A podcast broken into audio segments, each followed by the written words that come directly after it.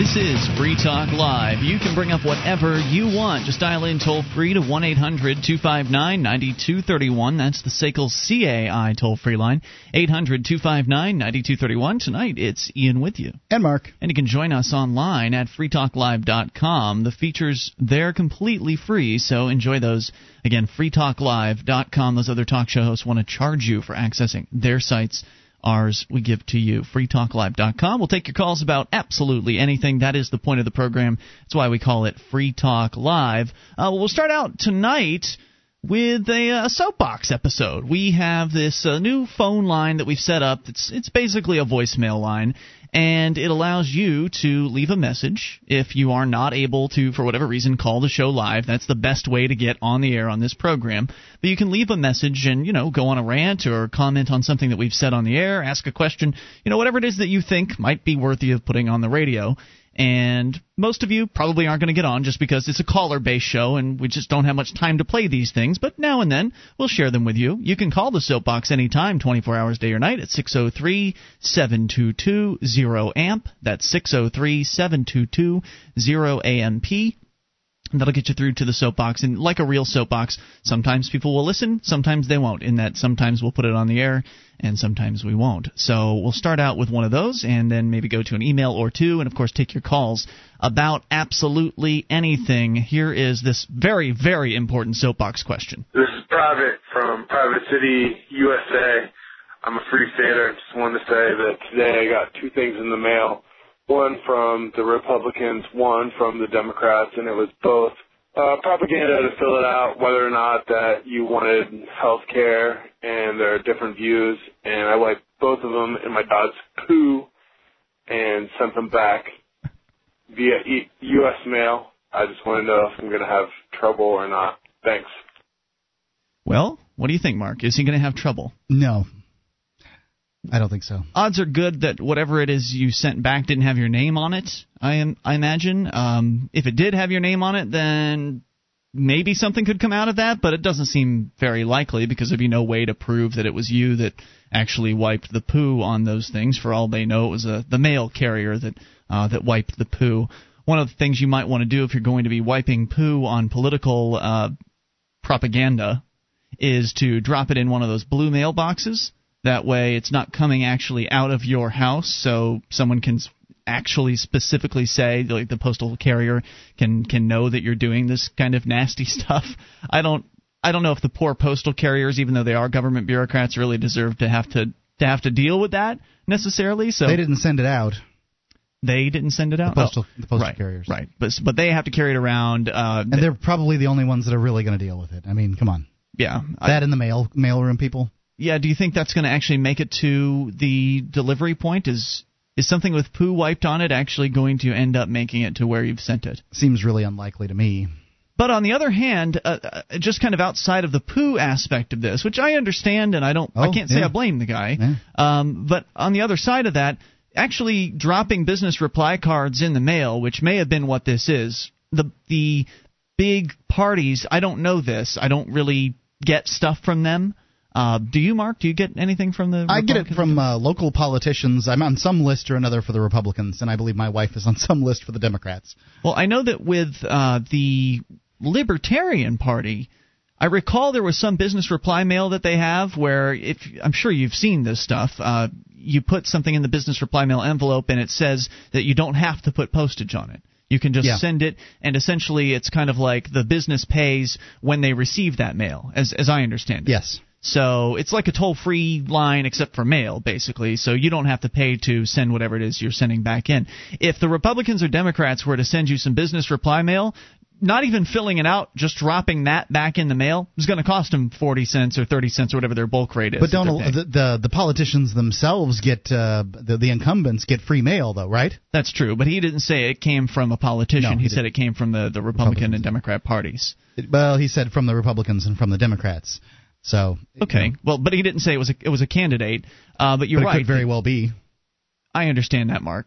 What you're saying is that candidates get free mail. You are yeah. correct about that. Well, no, um, um, incumbent candidates get free Thank you. Yes, incumbent candidates get free mail. You are correct about that. I doubt they would be really campaigning this early out. I don't know what I don't know how far in advance of the the uh, political election that those incumbents can actually get the free mail option. Um, so I'm not sure what all the rules are there. But either way, if you get business reply mail, whoever it is that you are replying to has to pay that bill. And if it's coming from a political party, then drop it right back in the mail. At the very least, it'll cost them 30 something cents uh, or whatever the bulk rate is, and doesn't really cost you much time, but just walk out to your mailbox and, and put that sucker back out there. I suppose. Or write them a nasty message and drop that in the mail. But wiping poo is just going to upset your, your postal delivery person, and I know they're government bureaucrats, but they're the kind of government bureaucrats that are just, you know, they they are just dro- they just have a job and they're looking to uh, to get a paycheck, and they're they're some of the they're the least some of the least offensive, I guess, uh, of the government bureaucrats. The people that are actually walking the, the, the routes, dropping mail off at the, the street level. I'm also of the opinion that we're going to, um, uh, you know, win this, uh, win the hearts and minds through love, not through hate. And the poo wiping thing, I, although I must say I understand where he's coming from, and I, and and maybe this, uh, you know, certainly this is political propaganda is is good for nothing but poo wiping, but yeah. um, you know that that's not the way it's going to show up to the people that we have to convince you know the people whose whose hearts and minds we have to convince um, you know have to have to win and I don't think that that's the way to go about it. I don't recommend it. The toll free number is 800 259 9231. But can you get in trouble for actually wiping something uh, in your dog's poo and sending that through the mail? I have no idea. Maybe you have an answer for that. At 800 259 9231. I think he said his name was Private from Private USA or something like that. Obviously, uh, somebody who does not want to reveal anything. We'll go to Frank in New York. You're on Free Talk Live. Hello, Frank. Ah, good evening. No, it was very funny hearing the excremental sort of uh, philosophical, political uh, uh, I guess, discourse of protest. but I think you're much better off if you use, let's say, uh, animal, uh, like a dog or a cat poo, uh, because they can never trace the DNA. Yeah, that's oh, true. that's what he did. They he can, wiped it in his dog's poo. And also with this uh, notion of uh, heightened terrorism alert, I think that would become a biological uh, oh, yeah. weapon, Great which, point. which could which could actually come under the Patriot Act and the Homeland Security Act. And you are a thinker, Frank, and I appreciate you bringing that up. You're absolutely right. I mean, I wouldn't put it past the federal government to you label. know what? You're, you guys are too young to remember, but when the uh, CIA's little comic book was published by the Grove Press regarding how to overthrow the Sandinistas, they had a section where they have diagrams because a lot of the people uh, in a sense were you know uh not literate. So they had like cartoons what to do. And one was to take your uh feces and like dump them in uh you know a water area like a reservoir or something. Then it becomes a biological uh, uh weapon and a health hazard. And they had everything all sorts of nasty things to do. And that was thanks to the US taxpayers hmm. that uh paid for that. And uh the Grove Press published the book in I believe uh 1983 or 1984 and um, you know it's sort of our tax dollars at work and i always say uh, when you do things like that it comes back to bite you on the uh, uh, gluteus maximus, and certainly, yeah. When you, it when may. you, Frank, yeah, so what you're saying is when you kind of take revenge on people, that karma comes back around. Yeah, I mean, I mean, I'm going to be very honest. I mean that that book uh, under you know the Homeland Security Act and the Patriot Act is a violation of uh, law, and it would define those that had it or uh, created it as terrorists. And that that's what I always said about the CIA. Under the definition of terrorism in the Homeland Security Act, the Military Commissions Act of 2006, and the Patriot Act, the only uh, agency uh, that fulfills all the requirements for terrorism is the CIA. Well, the actually, government. actually, right. The the entire U.S. government Correct. really uh, fills fulfills your requirements because the definition of terrorism is the use of violence and threats to intimidate or coerce, Absolutely. especially especially Absolutely. for political purposes. Thanks, Frank, for the call. Always appreciate Okay. it. 800-259-9231. so, oh, come on. Now. Love Uh, it. I love it. I It is great. it, beats is the great. it beats the heck out of my tittering laugh. Uh, so, so Frank's suggesting here that a dog poo wiped uh, political paper that you've sent through the mail could be considered a biological weapon. You never know these days. More coming up. This is Free Talk Live. You can bring up whatever you want. Hey, Hey, podcasters. FTL has a new advertiser with a somewhat unusual arrangement. They're paying us for people that fill out their online form for inspections for their basements. You won't believe how affordable a dry, usable basement can be, and FTL gets 50 bucks for everyone that fills out the online form at basement.freetalklive.com. 500 bucks off, a lifetime warranty, and a free water watch alarm. Just go to basement.freetalklive.com, click on free inspection and estimate in the upper right-hand corner, fill out the online form, earn FTL 50 bucks. This is Free Talk Live. You can bring up whatever you want. Just dial in toll free to 1 800 259 9231. That's the SACL CAI toll free line. Uh, you can join us on our website at freetalklive.com. We've got a Facebook profile. You can go and become a fan at Facebook facebook.freetalklive.com. That is facebook.freetalklive.com. And of course, enjoy the full Free Talk Live website, all for free at freetalklive.com. Have you heard of the Millionaire Patriot? Well, you should. He has five days of firearms training waiting for you, all for pennies on the dollar. Plus, if you act fast, the Millionaire Patriot will give you a free Springfield Armory XD pistol in the caliber of your choice. Go to frontsight.com for your training and free gun. That's frontsight.com as we continue taking your phone calls about what you want. Craig is in Kentucky. Craig, you're on Free Talk Live with Ian and Mark. How are y'all doing tonight? Craig, great. What's on your mind? Um, healthcare reform. Uh, Okay. There, there must be some type of healthcare to reform. And here, now this is from my own personal experience. Two times I've been to the doctor. I've been in the hospital one time for a heart related problem, and they give me an internal specialist instead of a cardiologist. What What's an internal specialist? An internalist. I mean, he's a, he's an internal specialist doctor. He's a, he's a, I guess it's uh, just uh, ever what an internalist does, but I mean, he's not a cardiologist. Okay. That was the problem I had. I, I can't be spe- specific about his job because I don't want to Sure. tell you something that may not be correct. All right. And um, this was at a local hospital. And uh, the uh, other time was at a hospital in uh, another city in the state, and I went underwent a procedure for a uh, heart-related problem. It was a cardiac cath, and now I've got problems resulting from that, Oh dear. and I can't even. I can't. I can't even get anybody to talk to me about resolving the situation. Uh, and the reason I bring this up, if there's no standard of care, if there's no standard of care, I mean, what what, what are we going to do? We're not going to be able to make it to a health care reform. Well, I guess I'm a little confused. When you say standard of care, what are you talking about? I mean, the standard provided. There should be a standard or a minimum level of care that a doctor provides. So you feel like when you went in to get the uh, the treatment that you weren't given what you had expected to receive and were pretty put off by that? Absolutely. Now, I were you paying a, cash or were you an insurance cl- client or were you on welfare? No, sir. I, I've got. I'm, I'm on disability. Okay. I'm, I am on a disability, but I pay. I pay out of pocket expenses too. I pay. I also pay cash.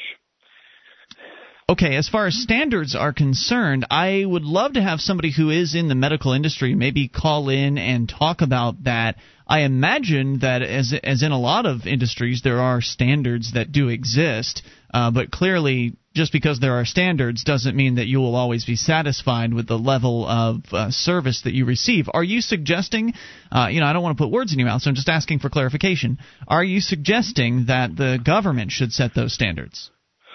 Um, no, I'm not suggesting that at all. But I am suggesting when you go to the doctor that they should they should provide provide adequate health care. I am suggesting that because listen, it's going to cost me more money, and it's going to cost them more money. When you go to the doctor, if they'll provide service, if they'll provide adequate service, then you can take care of the problem when you go instead of coming home and having to go back to another doctor. See, that's that's double trouble for everybody. Yeah, it's got to be frustrating. Uh, we, I think we've had somebody call about this before, where you go into the doctor, you expect to get some sort of diagnosis and maybe get a fix for your problem, hopefully. But if they don't solve your issue, if they don't know what to diagnose you as, you usually still have to pay them for not knowing anything. And Yeah. I can I can see that that would be pretty frustrating. Well, that you know that's not the whole deal. The problem is if you go to the hospital and your pulse rate is down is 39, and that's what mine was 39. I had chest pain. I was admitted to the hospital with chest pain and a pulse rate of 39, and then they don't let you see a cardiologist, and they have cardiologists on staff. It's weird. I mean that that's my problem, and and and also I contacted lawyers about this in the early. I was going to say, what about a lawsuit? Nobody will even talk to me. Hmm. Wow. And and and and look look, I have a problem with this, and here's my problem. If uh, there's no redress of grievances anymore, now listen, somebody could sue me and probably destroy me, and that would be fine. Mhm. But when I try to seek some type of redress of grievance, nothing. There's nothing to be And- found. and, I'm yeah. upset. I'm, I tell you, I'm upset about this. Yeah, it's. I don't blame you. It, it just, I mean, you know, the government has made it so the big businesses are very insulated from, uh, you know, lawsuits. The the way the judicial system's set up and uh, the way the you know the, the corporations are protect everybody. It's it's very difficult. Yeah, and I, you know, and I hate to bring I hate to bring this up uh, as far as myself because I don't want to seem selfish, but if any, any, everybody should understand that this if this is not happening in your area, it's soon to happen. And, well, and the, the healthcare system is a mess, and you've experienced obviously some of the more broken aspects of it. Some of it still functions. Obviously, people are still getting some level of healthcare, but they're paying through the nose for it. And you know, the question, of course, becomes, well, how do you help? How can uh, Craig's situation be remedied? How can something happen with your situation, Craig, that can make things better? And I don't know the answer to that. Like you said, you've talked to lawyers; they don't want to take the case. You'd think that uh, a lawyer would be all over, you know, some sort of malfeasance uh, possibility with uh, dealing with doctors because there's definitely money there for them to go after.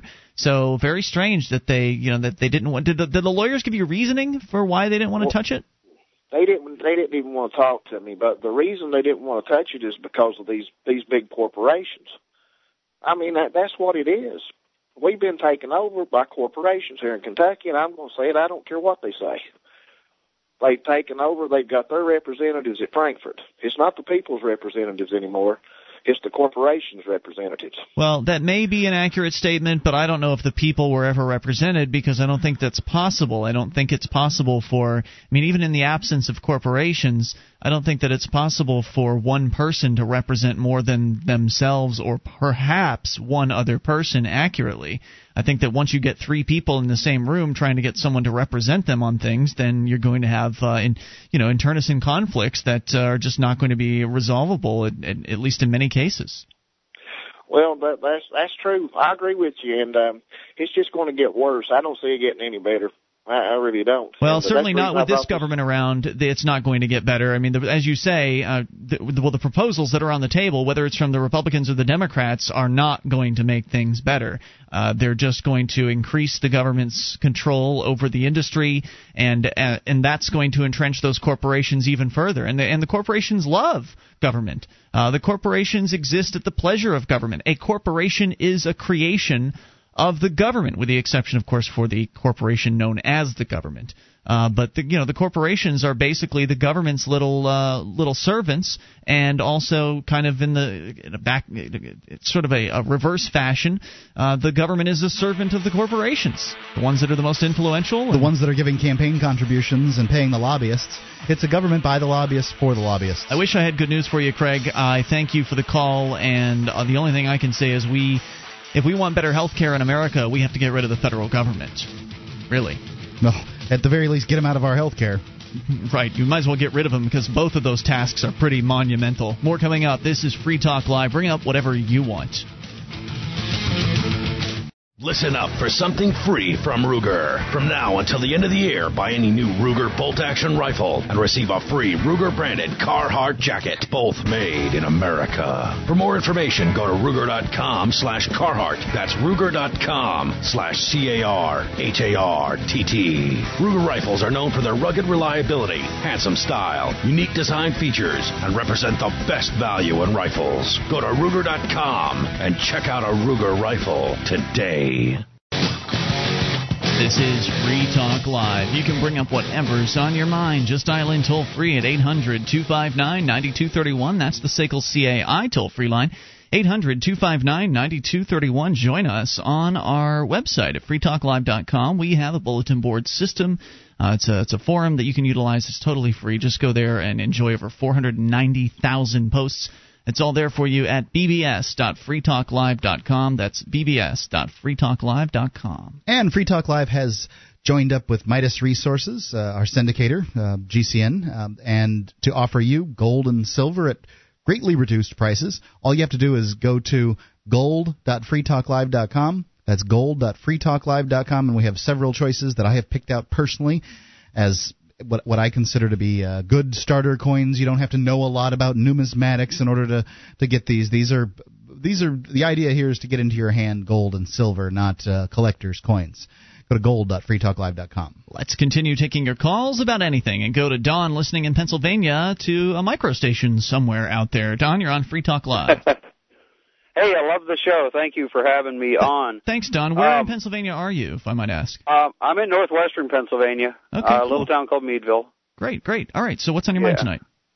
Okay, well, in a way, it's a couple of things. Uh, one is on healthcare. I can bring that up second, uh, but uh, you mentioned the existence of corporations. Okay, the the corporation in and of itself is not the enemy here. It's just the crooked people that that mess around with corporations and and pull financial fraud and you know black hat cheating tactics with with corporations. The corporation itself is just a business tool. It's like saying cars are evil because people drink and drive. Well, sure, you're You know, you're right about uh, that. A corporation isn't anything more than a file folder. Uh, That's really all it Yeah. is. It's nothing more than a concept. But point of information, the point of a corporation is usually to limit liability. It's usually to protect uh, the individuals who are creating that corporation from the consequences of the actions of their business. Well, to some that extent, but um, it's also the it's protect them from just the judicial system, which in and of itself is tyrannical and, and bent towards the direction of people who have money and people who don't. Um, I, I, you know, I've I've heard in the past, uh, you know, somebody made a, a statement about uh, the injustice of the O.J. Simpson uh, trial back a decade ago, and and to me, and I said, no, the system worked exactly as it was supposed to. It protected the rich person over the person who didn't have as much money. That's what the system's for. It seems that way, yeah. Now, um, on the healthcare issue, you guys know that um, they're they're not going to listen to us people as far as what they're doing uh, with their agenda on the healthcare issue. But you know, it may also be a distracting tactic to the to the Copenhagen Treaty that's going on right now. What's that? Have you heard of that? I have not. No, fill me in. The Copenhagen Treaty is is a nightmare. It is a nightmare. Just uh, YouTube, uh, do a YouTube search for Copenhagen Treaty, and Give me the rundown for all of our listeners that that don't. up. Give me the rundown for listeners that don't have the internet. Uh, give me the executive summary. What what is it? Uh, the Copenhagen Treaty is basically the world government that will uh, uh, repeal the Constitution. We can't rescind it later. Future generations can't rescind it. It's all via environmentalism, and it's going to pretty much be a nightmare where uh, we, we've lost our sovereignty this coming December. Well, it's really something that must be stopped. What sovereignty did you have right now? I mean, really. Oh, okay. Yeah, well, I have my personal sovereignty, bro. Right, right. I'm, I'm all in favor that. of personal sovereignty too, and I, I support that. So my question is, uh, a lot of people out there are very obedient to the federal government because they're afraid. You know, they're they're afraid that the IRS is going to come after them if they stop paying taxes. I think people that are not satisfied with uh, the federal government should stop paying taxes. Personally, I think that if enough people did it, they wouldn't be able to lock everybody up. But that aside, uh, le- are you somebody who pays federal taxes? You want me to say that on air? We don't know who you are. It's up to you. Oh, okay. Well, no, I don't. Okay, I don't either. Just so you know. Right, I, I don't Um, either. And I, and I do so legally. I, I don't pay them by law. Well, I don't know if it's legal or not. I don't really care what their laws Okay. say. I just don't, you know, I don't want to pay for for criminal activity. I don't want to pay for killing people around the world. I don't want to, you know, pay uh, for for extortion and violence, and that's what the government does best. I, um, but I my you. question That's is, why what I like your show. what do you think about um, the idea of these these docile, obedient Americans that do pay taxes. Do you think that if this Copenhagen Treaty actually creates a world government, I'm just taking you at your word. Obviously, I've done no research into it, but let's presume it creates some sort of world government, and the uh, you know the they they start collecting taxes or attempt to collect taxes from the American people. Do you think that that uh, these uh, a lot of Americans that talk a good game about uh, being opposed to taxes will actually stop paying taxes if something like that were to occur? I'm glad you brought that up because the way they're going to bring in their taxes with the Copenhagen Treaty and such is going to be through a lot of it's going to be through what you purchase. So it's going to be really hard to eat and not pay that tax. Oh man, that's the carbon insidious. credit taxes. That's insidious. Huh? That's oh, insidious. Yeah, it's, so it's, it's going to be like a value added tax or or whatever they call it. I, I believe so. Yes. Now I don't know all the terms. I'm no economist, this, this, this, but the value added um, tax is a nasty. It's just a nasty term because it makes it sound like taxes somehow add value, but it's of course nonsense. Uh, yep. What what the value added tax is is a very European style tax where at every level of the production process essentially every time a product leaves one company and is purchased by another. So you know if you've got a tree manufacturer or a tree uh, tree growing company that sells their their trees to or their pulp to a paper company, you know at that level that first sale it's taxed. The value added tax is added in there, and then if the paper company sells its paper to a wholesaler, the value added tax gets added in again, and every step through the uh, the business uh, I guess the, the cycle, growth the, phase, the, the, the cycle, yeah, cycle is not the right term. Of any the growth phase of any given product that's being manufactured, they add that in, and that you're right, that would be an insidious way for them to uh, to implement such a tax. And then it would really be on the the American businessmen who are also a very docile, obedient group uh, to oh, yeah. actually not collect the VAT tax. Because if if they if businessmen wouldn't be collectors for the federal government, or in this case a world government, then they would be completely uh, unable to uh, to accomplish what they're doing. Well, now we business people have done it for all this time through all these decades of conditioning. Keep all that in mind. We business people have done it pretty much to in the past to pay off the government thugs to keep them off of our backs, so right. we pay a little bit of a tax to keep them out of our hair and we could operate our business, make our profit, and hopefully prosper. Um, so it's, again, it's not us business people that are screwing this country. We business people are the ones that are. We're just folks out here like all your, all the rest of your listeners. Well, we're just right. people, and um, you're scared. It's, it's not business. It's uh, not prosperity and wealth that's the enemy here. It's just no, no. Hey, hey, hey, Don. Don, I wasn't saying that you're the enemy for doing that. What I'm saying is that business people and anybody that's being obedient to the state, whether you're a business person or an individual or whatever, the obedience is the problem. It's abetting. It's, um, it's, if, yeah, if, yeah. I mean, you know, it's it's if you're giving uh, money to an organiz- a criminal organization, I mean, you're abetting them, and yep. you may do it because you don't want to, which is why I pay income taxes. I'm scared to death that they're going to come after me and take me away from my family. Um, and you know, with an 18 month old, the only one working. It doesn't seem like the right thing to do right now. But your 18 month old is the only one working. Yeah, oh, yeah. That's I, I've got his little butt out there. He's mowing grass. Wood. All right. Hey, Don. Hey, tell me a little bit about the station you're listening on because I, I I love uh, pirate radio stations and it's always nice to hear that we're on them. Uh, so, are we? You mentioned that you've listened to the show before. So, how often are we on up there in Meadville? I've listened to you guys for well, probably as long as you've been on. You've been on this All station. right. I'd say probably what three or four years now. However long you've been on, I've I've listened to you since you began. So six nights Um, a week they've got us on, huh? Uh, just about every night that you're on, yeah, I've, I've managed to catch a little bit of your show at least. Um, it's a little pirate. Uh, I don't want to say pirate station, a little micro station. A fella Community. up in the area here who's had so, he's butted heads with the federal government and he refuses to back down. He's a really good man. Wait, uh, he so he's butted. shop. He's but has he has he butted heads over the radio issue? Has it been the FCC he's butted heads with? Uh, minorly, it's mostly been over firearms. I see. And uh, you know, he's a courageous man. A lot of us.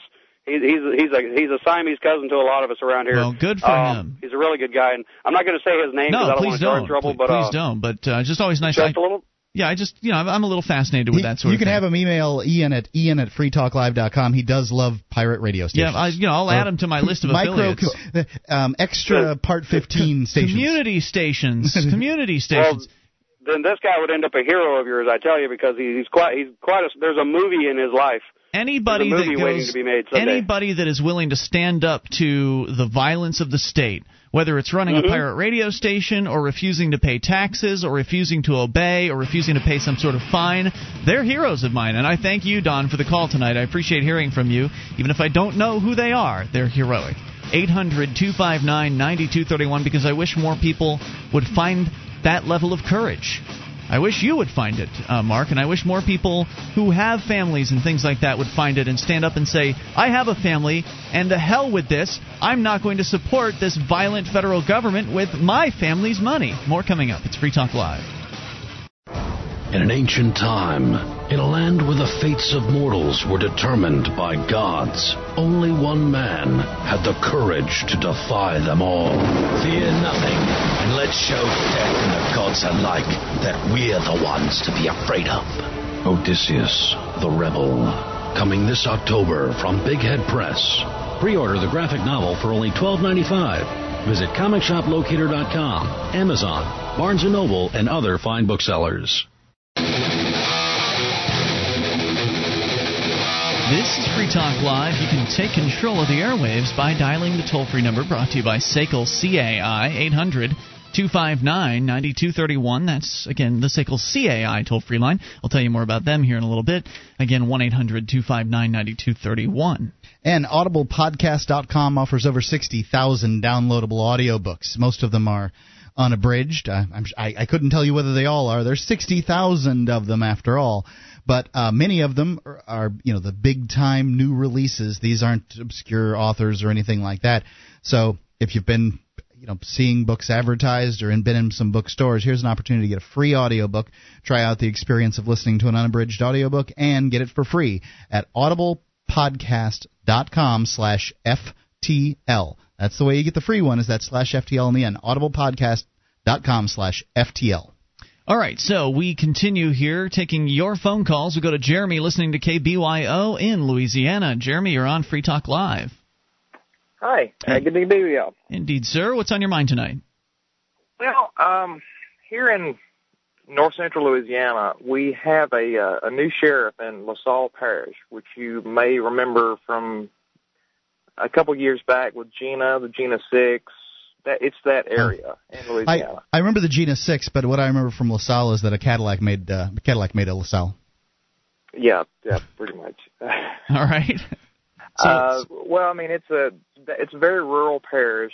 Mm-hmm. Uh, very good people in this parish, but the sheriff has put out a full page ad in the, the local newspaper, and he's telling everyone of the constituency that this outlaw biker gang is coming into town and they're going to do have drug trade going on.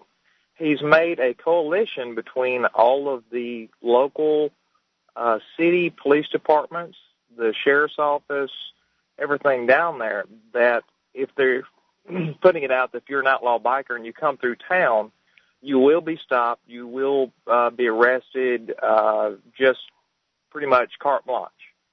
Unfortunately, their uh, definition of an outlaw biker is pretty much anything from your standard what you think of as a you know an outlaw biker down to a Harley owners group rich urban biker. Mm. You've got patches on your jacket, you're an outlaw biker. if you're on a Harley or if you're on even a Harley clone like a Honda and it looks a certain way, you will Wow. be harassed, you will be pulled over, you will have an illegal search, uh, they will hold you. Uh, if they find anything, I think one of the guys uh, that come through that was was a patch holder, but he's not an outlaw biker. He's just a member of a club that uh, has never been on the ATF's radar or anything like that. He had a joint on him. They locked him up for three to four days Oh. over the weekend, and on didn't get out until Tuesday or Wednesday. Uh, the person that was riding with him had his diabetic, uh, his emergency diabetic pen. They actually seized that. They uh, said that he had an intravenous drug. Oh my They gosh. put that, yeah, they they put that out in the paper, and it's pretty much the bikers are the boogeymen, and Yeah. we're going to clean this up. He's trying. He's very young. He's trying to make a name for himself. Hmm. Uh, the advocacy group uh, here in Louisiana and, and pretty much all over the country, Abate, is is planning some things. They've tried to respond back to the allegations and kind of give a point in the local newspaper in LaSalle Parish. Unfortunately, the local sheriff, the, the sheriff is doing all of this, his family owns the newspaper, so there is no oh, the good is old no boys. The other good old side. boys network is alive and well in America, huh? Pretty much, yes. Oh, that's frustrating. Now, where? What was the uh, the county this was LaSalle. in? LaSalle. LaSalle Parish. LaSalle. Do y'all have do y'all have counties in Louisiana? No, sir. We are Napoleonic law. We are parishes. Parishes. Now, how is a parish? I'm sorry to get distracted here. I'm just curious. I don't think most people know this. How are how are parishes parish different is- from counties? It's really not. Uh, it's just we are old French. I mean, we're see. still on under Napoleonic law. There are some oddness with state law in Louisiana as far as elections and everything else. That if you move here, it'll take you five years before you can actually understand it. Okay. But right, so we we have parishes. Uh, it. So it's just another name it's- it's for pretty a much- county.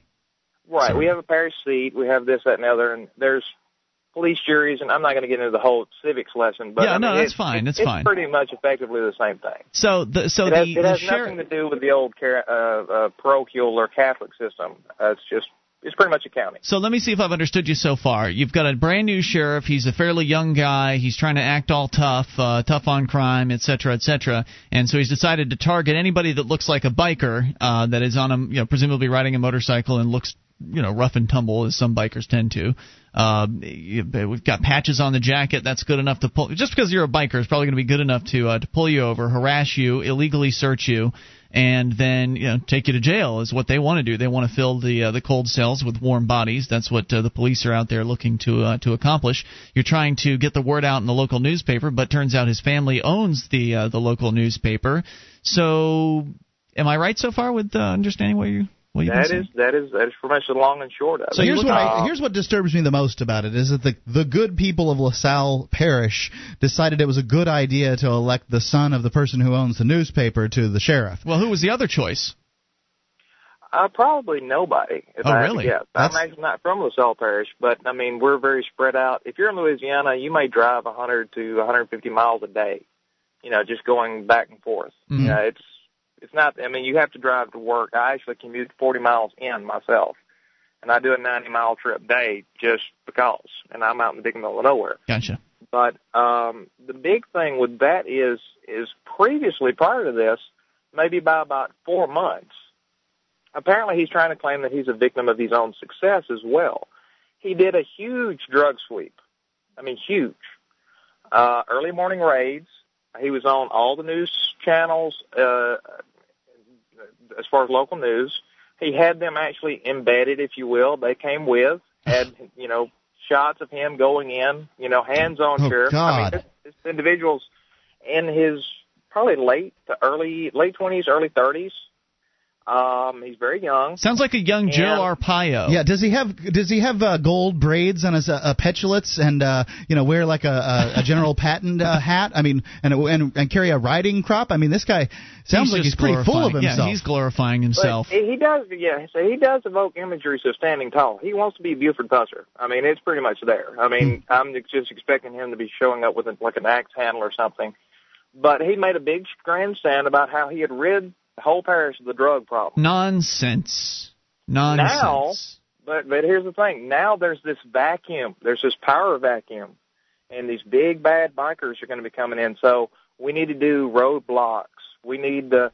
I mean, I've Wow. you know, That's people scary. that are just weekend riders that you know can can't even hardly do. I mean, they they they won't even go to like a Hooters bike night or anything like that. You want, you know, one of the most disturbing things about this situation, and and like you say, you don't even live in uh, LaSalle County, but uh, one of the most disturbing things is that in a lot of cases, lawyers are too chicken-s to go up against these police departments because they're afraid. You know, some lawyers are bikers themselves, but uh, but they're afraid of uh, whatever the retaliation might be if they were to. I mean, because you're saying these are going to be illegal searches, and you're absolutely right. They are gonna going to intimidate people into allowing searches or just go ahead and do the searches anyway and uh, it's going to be difficult for people to find lawyers unless you have some real ballsy attorneys in the area that are willing to take on this police department for doing things like roadblocks and and essentially profiling people with motorcycles. It sounds like you'd have something that an attorney could take on and have some success with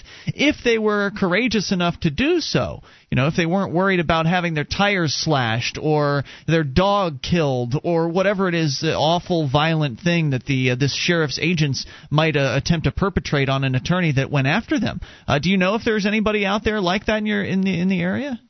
Well, apparently, um, this past weekend, uh, it's supposed to be coming on to uh, uh, the Abate of Louisiana's website. They're actually posting this. They're trying to work within the system.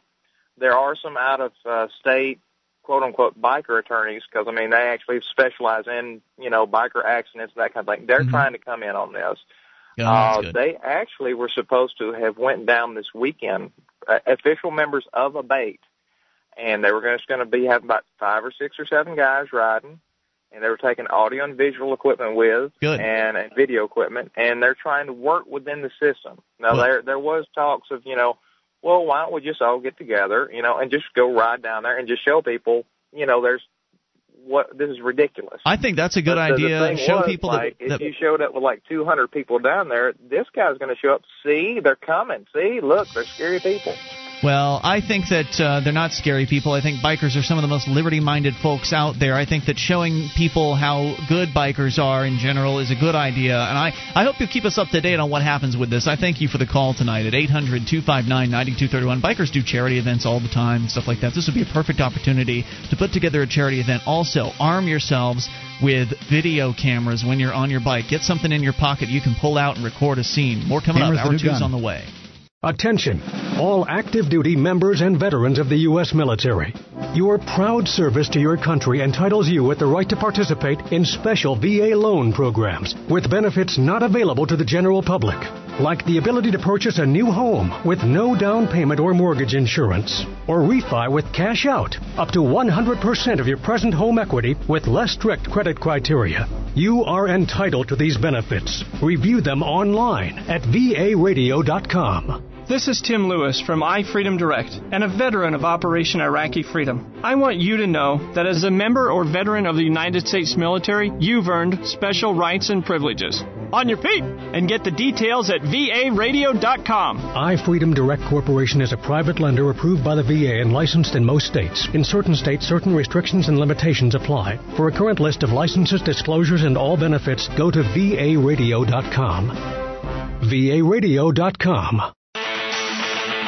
This is Free Talk Live. You can bring up whatever you want if you dial in toll free at 800 259 9231. That's the SACL CAI toll free line. 800 259 9231. Tonight it's Ian with you. And Sam. And Mark. And you can join us online at freetalklive.com. Also, Sam joining us here uh, for the remainder of the program tonight. You can also join him on his website, obscuredtruth.com. Sam, you cranked out a, at least a couple of videos over the last uh, few weeks. Yeah. And people can see those. Uh, what's the most recent one? The the Eli Rivera candlelight vigil situation? Is, yeah, we're taking more of a cinematic approach with some of these, and I hope you guys enjoy them. So head over to obscuredtruth.com to take a look see at that. Also, Sam, you just posted over at freekeene.com a few moments uh, earlier this evening uh, about the uh, a really nasty situation of passing the buck between the bureaucrats. And I want to talk a little bit about that, but uh, we need to go to these phone calls here. So let's start things out. I think Scott the Bigot is with us.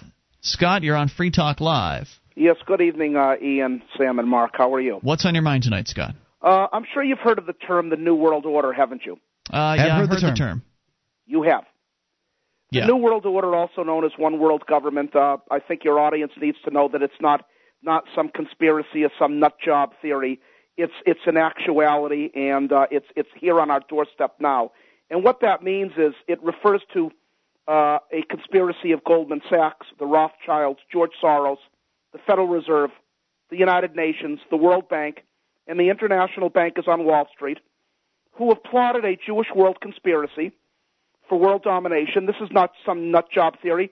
And this will be achieved, gentlemen, by the devaluation of the U.S. dollar that will lead to the destruction of the U.S. economy. You may wonder, well, why would the Jews want the destruction of the U.S. economy? So that they can then. That's right, Scott. As usual economy. with you, the Jews are all the same, right? We, They're all Scott, the same. But, but it doesn't end there. It does not end there, gentlemen, because the New World Order does not even include our Zionist occupied government, which has a deadly stranglehold on U.S. foreign policy. And what I mean by this is the American Israel Public Affairs Committee. You've heard of AIPAC, haven't you? I know they exist. Well, let me tell you something about AIPAC. They wield tremendous economic, political, and social power. They are the primary reason why we were attacked on 9 11. Them and their brethren, the fanatical Zionists in Israel. So you don't think the 9/11 attacks had anything to do with the fact that the United States government was killing people in the Middle East for years? Let me explain. We were killing people in the Middle East. We were You killing were? Palestinians. And we were pal- killing Palestinians with blood money, over 10 billion given to the Zionists in Israel, who used this money to butcher innocent, innocent, innocent Palestinian men, women, and children. And the Muslim world got outraged, and they took their righteous revenge. I repeat, their righteous revenge against the United States. In layman's terms, it was payback for the United States for always supporting Israel. When does um, when does somebody get Ju- signed into the, the Jewish world conspiracy? I'm wondering is uh, you know at what age does a baby Jew get their their full fledged Mm, um. New World Order uh, club card? Not every Jew is an international Jew. A lot of them, like blacks, not every black can go to the NBA.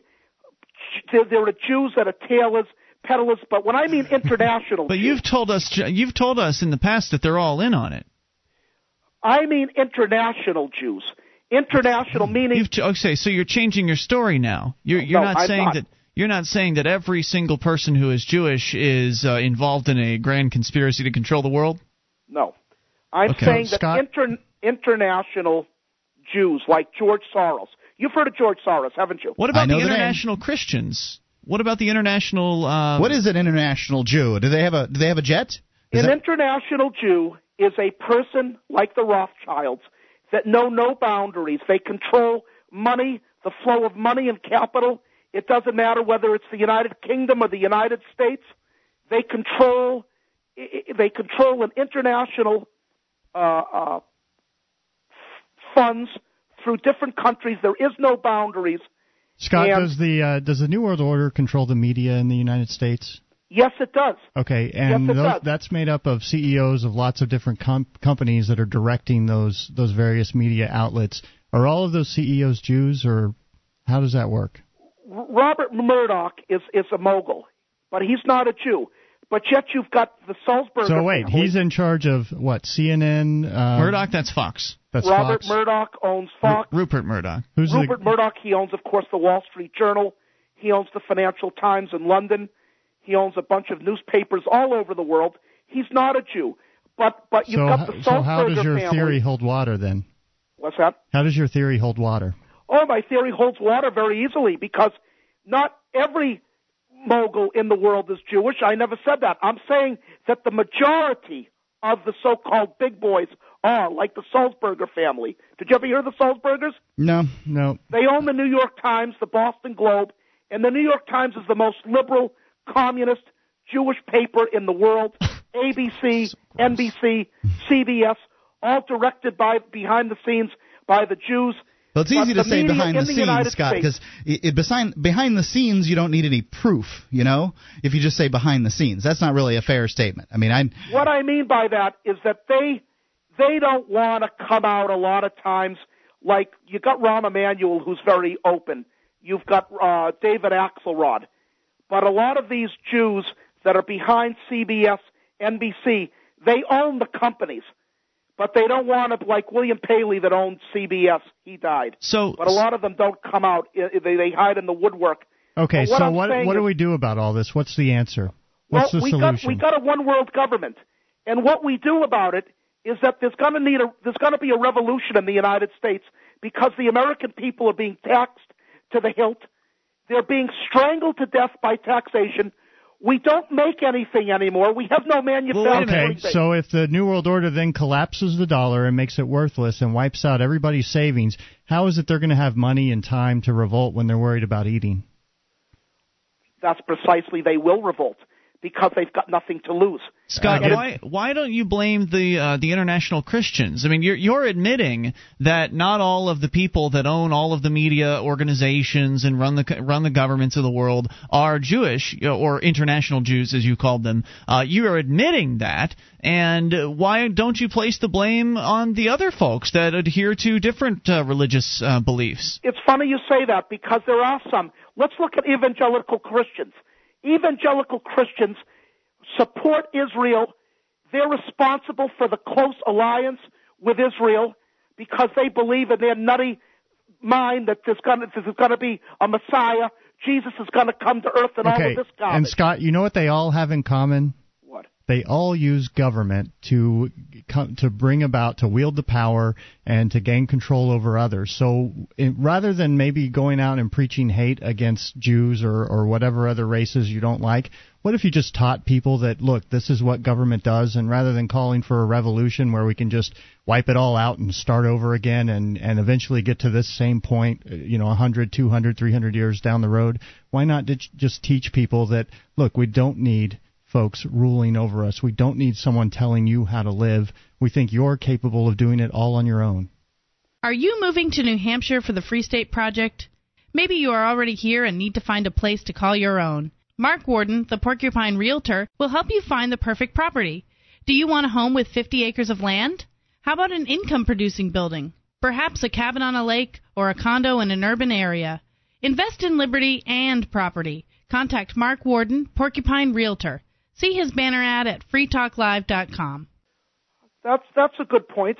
I I I- I'm gonna be frank. I think we're making progress here. I'd like to say that uh, over uh, so many calls of just nonstop uh, bashing on Jewish people, I think this is the first call that we've had with Scott where we've actually gotten him to admit that when he says Jews, whereas before he said in the past it's all of them, they're all in on it. Now you're saying it's just the international ones, which you define as the moguls, the people that are running the uh, the media companies and running uh, governments and things like that. So really, when you're saying that, and I also got you to admit that uh, there are evangelical Christians out there in similar roles. So that and tying into what Sam just said, it sounds to me that Scott, what you've said but not overtly is that your problem is people that are in search of power, regardless of whether they consider themselves Jewish or whether they consider themselves an evangelical Christian or a Muslim or whatever it is that their you know, belief system might be or their their race uh, might be that uh, that you're concerned mostly with people that are wielding power over others, and I hope that that's something that you can really come to understand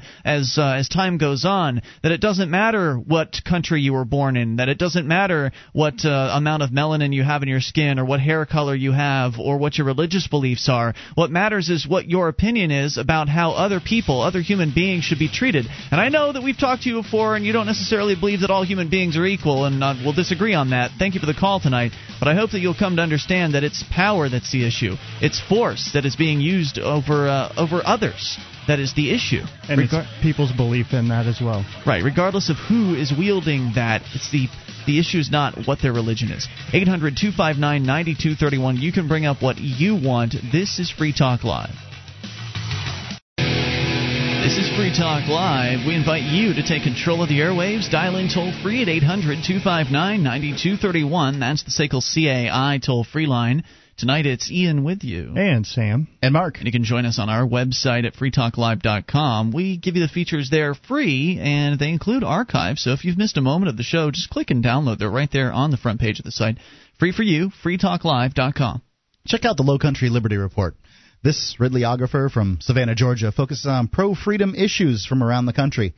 Liberty oriented reports for liberty minded folks. He doesn't pretend to be unbiased in reporting and tries to add a little humor to every report.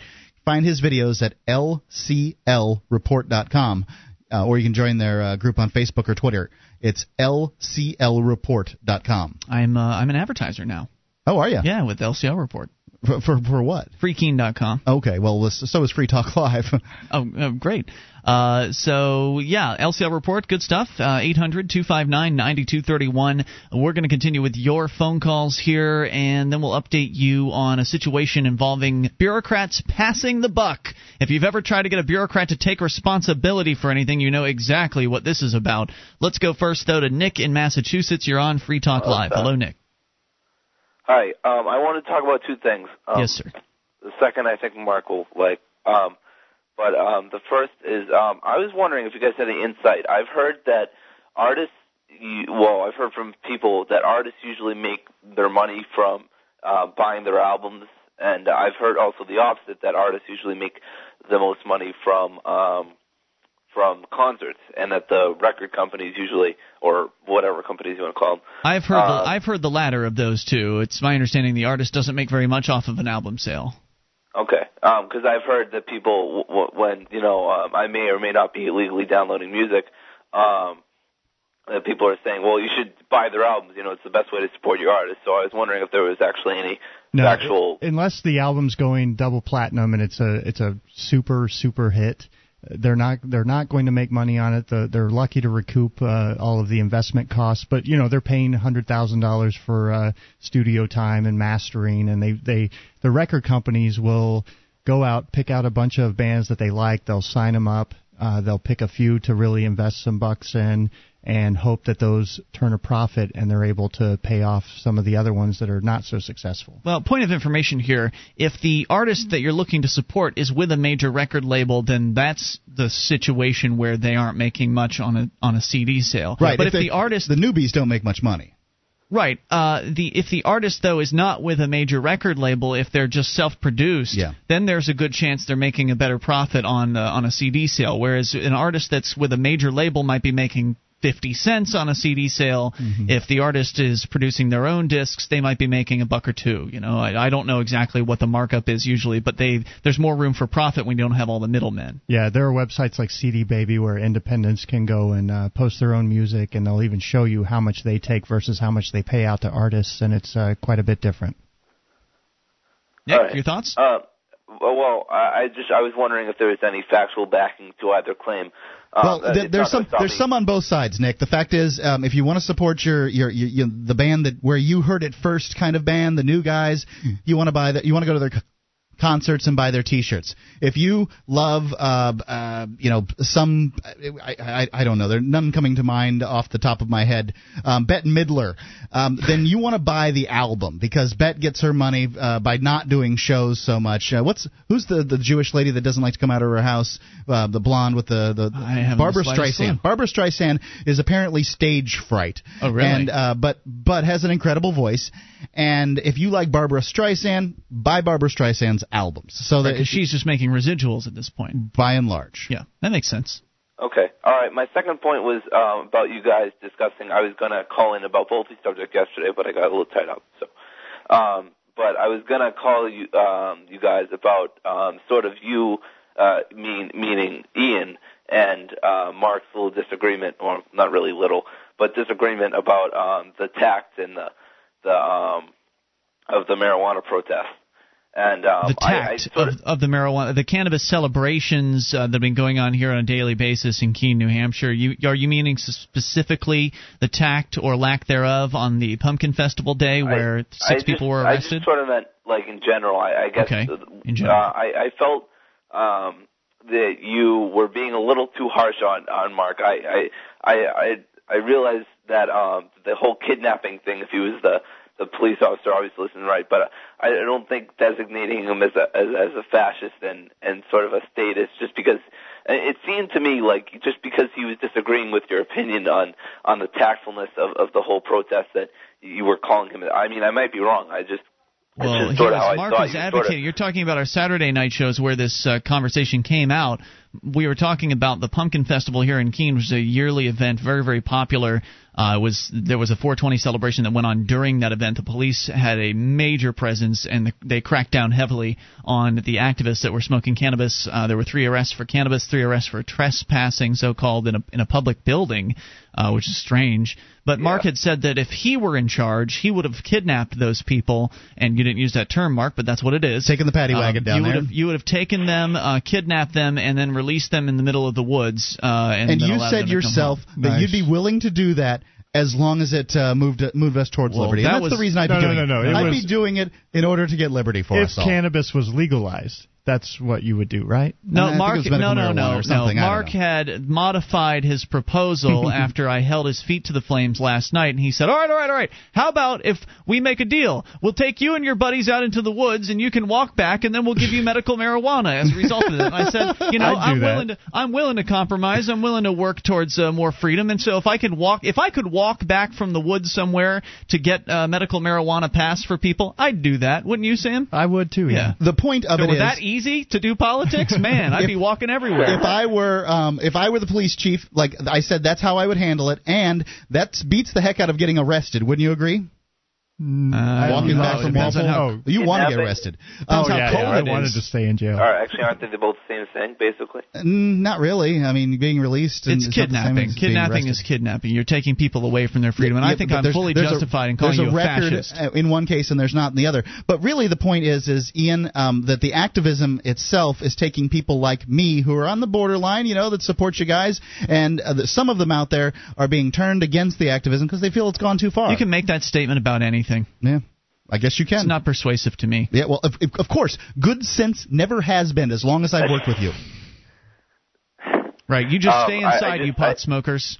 Don't come out and act like you're free people in you public. can How do dare you? 364 days out of the year, brother. You got it. It's there. This They've is the given one it to day you. where they're the 40 cops have been kind. What they're not it- coming after the c- coming after the pot smokers. They're not arresting them. And what do you do? You go and blow smoke in their face. Why do you No, think the police made a big show of it at Pumpkin Fest? What do you think it's really all about? Because they're annoyed. Because they're annoyed? You think really that's yes, it, Mark? yes, I do. Okay.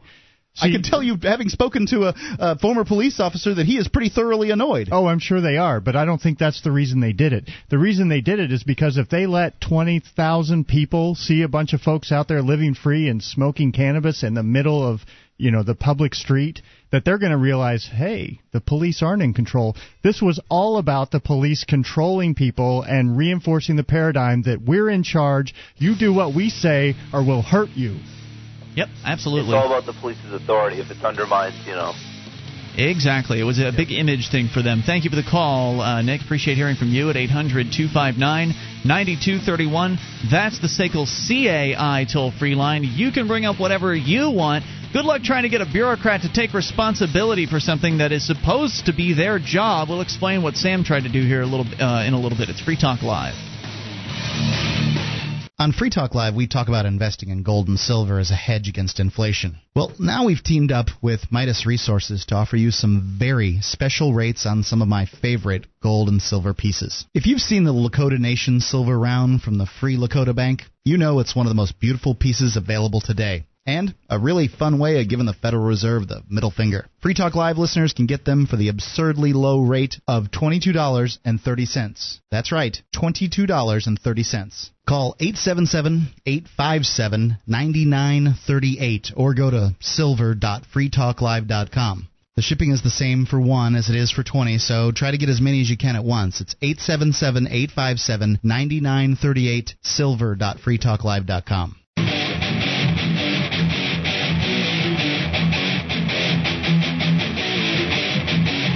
Free Talk Live. You can bring up whatever you want toll free at 800 259 9231. That's the SACL CAI toll free line tonight. It's Ian with you. And Sam. And Mark. And you can join us on our website at freetalklive.com. We give you the features there free, so enjoy those on us. Again, that is freetalklive.com, and the features include the Shrine of Female Listeners, the dozens of ladies that have sent us their validated photo or video to show that they are listeners to Free Talk Live. You can see that uh, them for yourself at shrine.freetalklive.com. And if you're a lady listener, instructions as to how to get involved are also there. Shrine.freetalklive.com. What if you found out that the best liberty activists from around the world were moving into the same place in order to achieve liberty in their lifetimes?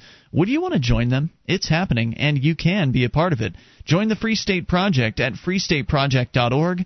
That's freestateproject.org. All right, so we'll take your calls about anything if you make them. And in the meantime, we'll talk about other things that might be interesting to you, like uh, trying to, to nail down bureaucrats uh, into taking responsibility for their supposed jobs. There's the things they're supposed to be responsible for. If you've ever called the bureaucracy and gotten just even tried to talk to somebody to ask a question, in many cases you'll you'll begin to experience what passing the buck is at a very very uh, unimportant level, you know, compared to what you're going to be talking about here, Sam. But usually when you call a bureaucracy and you ask a question, the person that you're asking will say something that depending on depending on how large the bureaucracy is, it, it it affects larger bureaucracies worse than smaller ones. Uh, but it, the, depending on the size of the bureaucracy, the the answer will usually be, "That's not my department." Let me transfer you to who can handle that for you, and then you get transferred, and then maybe it'll be that person, or maybe they'll transfer Much you more likely, else. it'll right. right. You, you'll probably go through a couple of people. Just try dealing with the people at the water company. It, it, it, it you don't have to get very big in order to see this stuff in action. Right. Um, and what's going to happen, by and large, is is that you're going to finally get to the desk of the person of somebody who's not there and c- therefore cannot transfer you on. You will leave a message and then likely never get a response.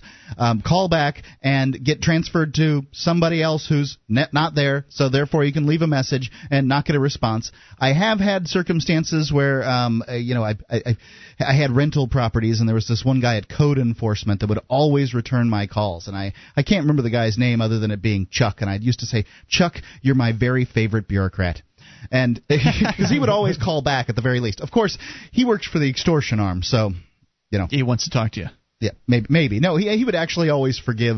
Um, you know, just eh, have him move the trailer or paint the whatever, or what, you know, whatever it is that he wanted. Have him do that, and we'll forget about it. And e- every time. So, Sam, you contacted uh, some bureaucrats here, I guess today or, or very recently. You, back in the early portion of this year, had spent 58 days in a jail cell because you um, would not identify yourself to the, to your uh, kidnappers. And as a result of that, even though they claim that you have the right to remain silent, apparently the the rest of that statement is, and we have the right to hold you for as long as we want to. If But you not to that. mention that he was filming um, in a uh, a courtroom or the lobby. Which one was it in this case? Uh, second floor lobby of City Hall. Right. So filming and on public property, which you know, I That thought the right of the arrest. Yeah, I thought that the, the the press had the you know there was freedom of the press in this country. You should be able to film in different places, but you know, no.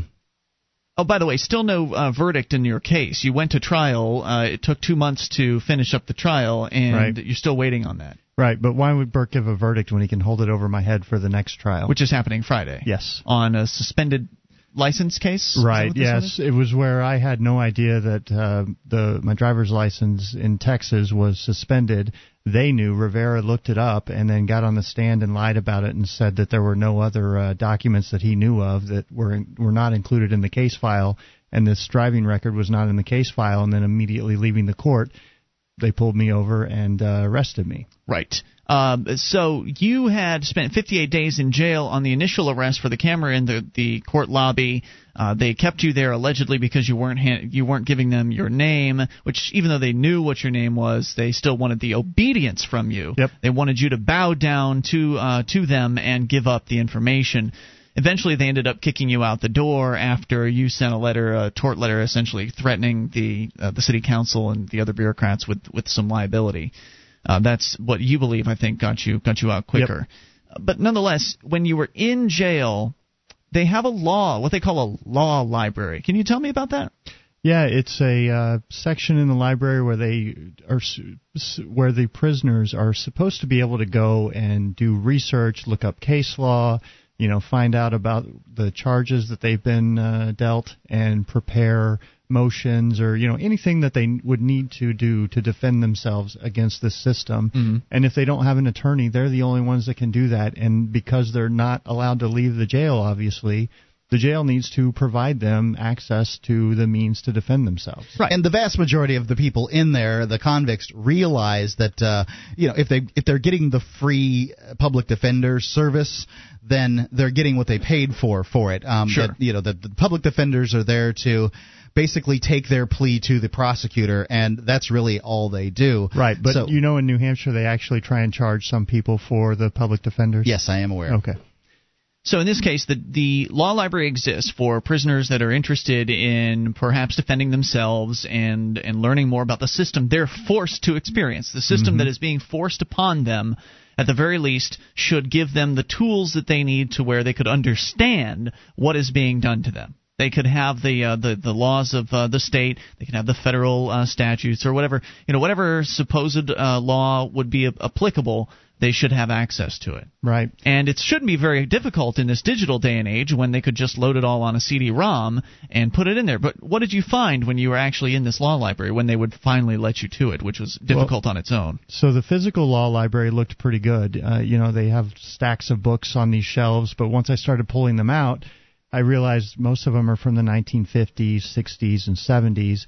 There are volumes missing. I couldn't find the uh, charges that I was charged with because those volumes were missing. The court rules hadn't been updated since 1979. Gosh. Uh, every time I asked to use the law library, it would take three or four days before they. That was the quickest they got to it. The slowest, I think, was seven or eight days.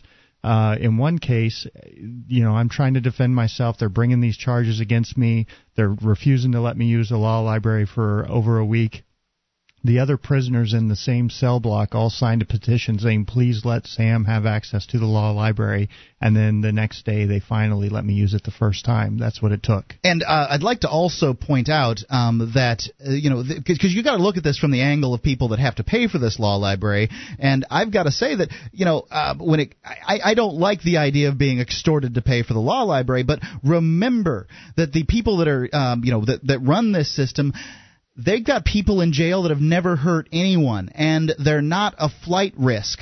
They just need they they just pile people in jails because they've got jails. They've built the building. They have plenty and, of money to spend right, apparently. they've got your money to spend. Right. so the the little bit of money that is spent on the convicts law library is nothing compared to the money that's spent incarcerating people on bogus uh, absolutely. charges and ones where people uh, you know didn't hurt anyone drug charges uh, you know theft theft, things There's, like that. I mean, really, if somebody uh, you know has has committed a burglary or something like that, do you, do they have to be incarcerated? No. Incarceration is about flight risk or keeping people safe from some kind of madman. But the vast majority of, of the people in jail are neither of those. Yeah, now the physical books can get a little expensive, but you can get everything digital these days on CDs. You can order LexisNexis, the court rules, the uh, RSAs, all of that stuff is available online. It's so easy to get and and view. But of course, when you're in jail, they don't give you internet access. Nope. They had one computer that was the law library, and it was down for three weeks straight. How old was the computer? Uh, they, you know, probably four or five years. Okay. They were cheap uh, Dell units that had this the mouse with the ball in them still. Mm-hmm. Oh my god. So maybe ten years old. Yeah.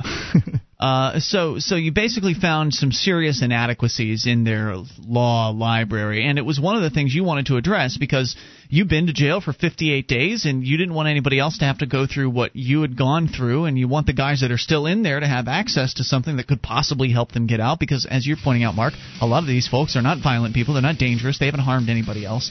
And so you attempted to uh, kind of remedy the situation. Find out something about this. Try to track it down because the the uh, superintendent said it wasn't his department. He had said the guy in charge of the jail said, "Hey, I'm not in charge of the law library. That's the public defender's office." And so you called the public defender today. And you'll tell us here in a little bit what happened. 800 259 9231. It's Free Talk Live. One of the bonuses you'll get as a Free Talk Live amplifier is access to our classic archives. For just $3 a month, you can become an amplifier and you'll help us get on more radio stations and MP3 players. Get the details at amp.freetalklive.com. That's amp.freetalklive.com. This is Free Talk Live. You can bring up whatever you want. Just dial in toll free to 1 800 259 9231. That's the SACL CAI toll free line tonight. It's Ian with you. And Sam. And Mark. And you can join us online at freetalklive.com. We give you the features on the site for free, so enjoy those on us. And if you like the show and you want to help support Free Talk Live, we need your votes. We are currently in the first place position uh, in the Podcast Alley voting contest. It happens on a monthly basis. We only ask you for one vote per month. Go to vote.freetalklive.com. It'll only take you a moment. You only need an email address, and that uh, proves that you're not a, a robot. That's the purpose behind collecting the email. Um, but we are in first place, but that doesn't mean we can rest on our laurels because this month has been particularly competitive. Last uh, last month was also competitive, but this month I would say the heat is up even more uh, this month than than it was last month, and so we really need to get out the vote, so to speak, and that means we need you if you have yet to vote in the month of October to go to vote.freetalklive.com. It's kind of unfortunate because uh, the podcast awards voting will be going on very soon. Um, so we're going to be asking the listeners on on pretty much a daily basis to be uh, to, to be voting for that too. So, you know, uh, both of these are important, and we use them in both our industry advertisements to to stations and our advertisements to you know potential advertisers. Uh, you know, it makes the it makes the show look you know makes makes them comfortable in carrying the show. We're award winning, you know. There you go. So please go to vote.freetalklive.com. It looks like the Podcast Alley or not Podcast Alley, but the Podcast Awards nominations period is over. So thanks to everybody that did nominate us there, and we'll let you know uh, when the voting period does open for that. Because right now they're they're tallying the nominations in the Podcast Awards. But right now you can vote for Free Talk Live in the monthly contest at vote.freetalklive.com. As we continue here uh, to tell you the story about Sam following up uh, several months. You've been out of jail for uh, for a number of months now. At this point, the the court case that originally um, resulted from your arrest for carrying a camera or recording with a camera in the, the district court lobby is over and done with. Uh, you're still waiting on the verdict there, but you followed up with the public defender's office because when you were in jail, you found that the law library there was very deficient, and I imagine that is not an uncommon story. Uh, mm-hmm. I imagine that there are people that have been in jail, and I'm sure if you have, and you can tell us this, uh, you're welcome to call in to, sh- to share your story. But this may have been one of the better fleshed out uh, law libraries in the country for all we know. I mean, I I don't imagine that these jail superintendents are really paying close attention to these little details of their jail, which to them it's just a little detail, but to a prisoner this is one of the very most important things that they can possibly access. You don't have a whole lot you can do when you're in jail, and so you might as well read through their awful awful law books and try to get some sort of comprehensive idea as to what exactly is being done to you. So the law law library was incredibly deficient. Old books from the 1950s, uh, court rules from the late 70s, 30 year old court rules that they've been updated since then. They've changed the rules. They've Heck made yeah, things they have. more difficult. his law, his his his charges weren't even in the books. Yeah, the, wow. well, the city ordinances they they didn't have any copy of those, and I, the uh, failure to fingerprint and process mm-hmm. uh, to to fingerprint and be photographed. That's a Keene City ordinance, and I, I was charged with that, and they couldn't even show me the law that I was being charged with. Right. So the the Republicans out there that are like, oh, I don't want to pay for some convict to get new law books. That stinks. Just remember, it's your claim that this is a nation of laws. Mm. It's not a nation of laws if the person charged with them can't put their hands on them. And it's it's pointless to put these people in jail. Sam was in jail for remaining silent and filming as a member of the press. Yeah. These are not, these are not good. You know, both of these are contrary to the highest law in the land. It's disgusting. It's a miscarriage of justice eh, on all all points. And it doesn't even have to be a financial issue. The, the, the stuff is online free. I put links in the article posted on Free Keene about this to say, look, here's right. where you can download it from or print it out and stick it in the law library. This problem could be solved in a few hours. You know they have an internet connection at the jail. It would they be do. a matter of popping a twenty dollar wireless card into the the computer that they already have and, and opening up a web browser. Well, in, in jails, they have to restrict it. In, sure, they would. In jails, they're very, very concerned with the whole uh, war game scenario where some convict gets a hold of uh, gets hold of a computer and manages to take over the world with it. I mean, you know, they, they yeah. when I was in in prison, I can tell you that they by the vast majority of them had no idea how computers work. So they were concerned about computers in general. They didn't have to be connected to the interwebs. They they were just uh, the very fact that they could a convict could touch a computer was right. dangerous. Yeah, the, the the people I talked to once they found out I had some legal background, they would come up to me and talk to me about how do I find out how do I get the police report. They don't even know about the right to know uh, request where you uh, the the uh, open records request where you submit papers saying this is what I'm looking for and the government's supposed to pull it together and give it to you. How would they know? You don't learn this this stuff in school. No. There, there are so many laws out there. It's impossible to know them all. It's impossible to read them all. Is that what they're going on? Is that what the system is going to say? Well, you should already know the laws.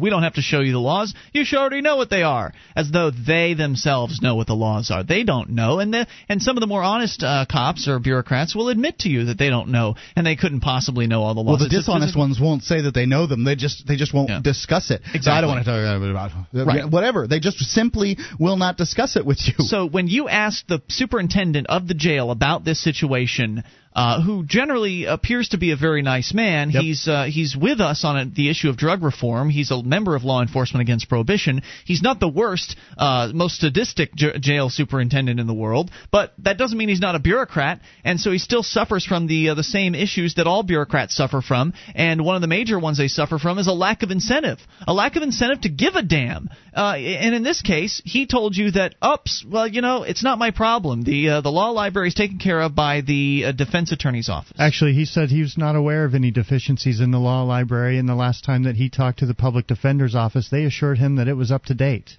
And they are supposedly the ones that are in charge of keeping it up to date. According to him. So you called them. What did they say? They said, uh, "Hey, we're a private corporation. We have no relationship with the jail. We don't maintain the law library. The lady Jan that I talked to has been the manager of the public defender's office for uh, at least 20 years. I forget the date that she told me or the year that she told Mm-hmm. me.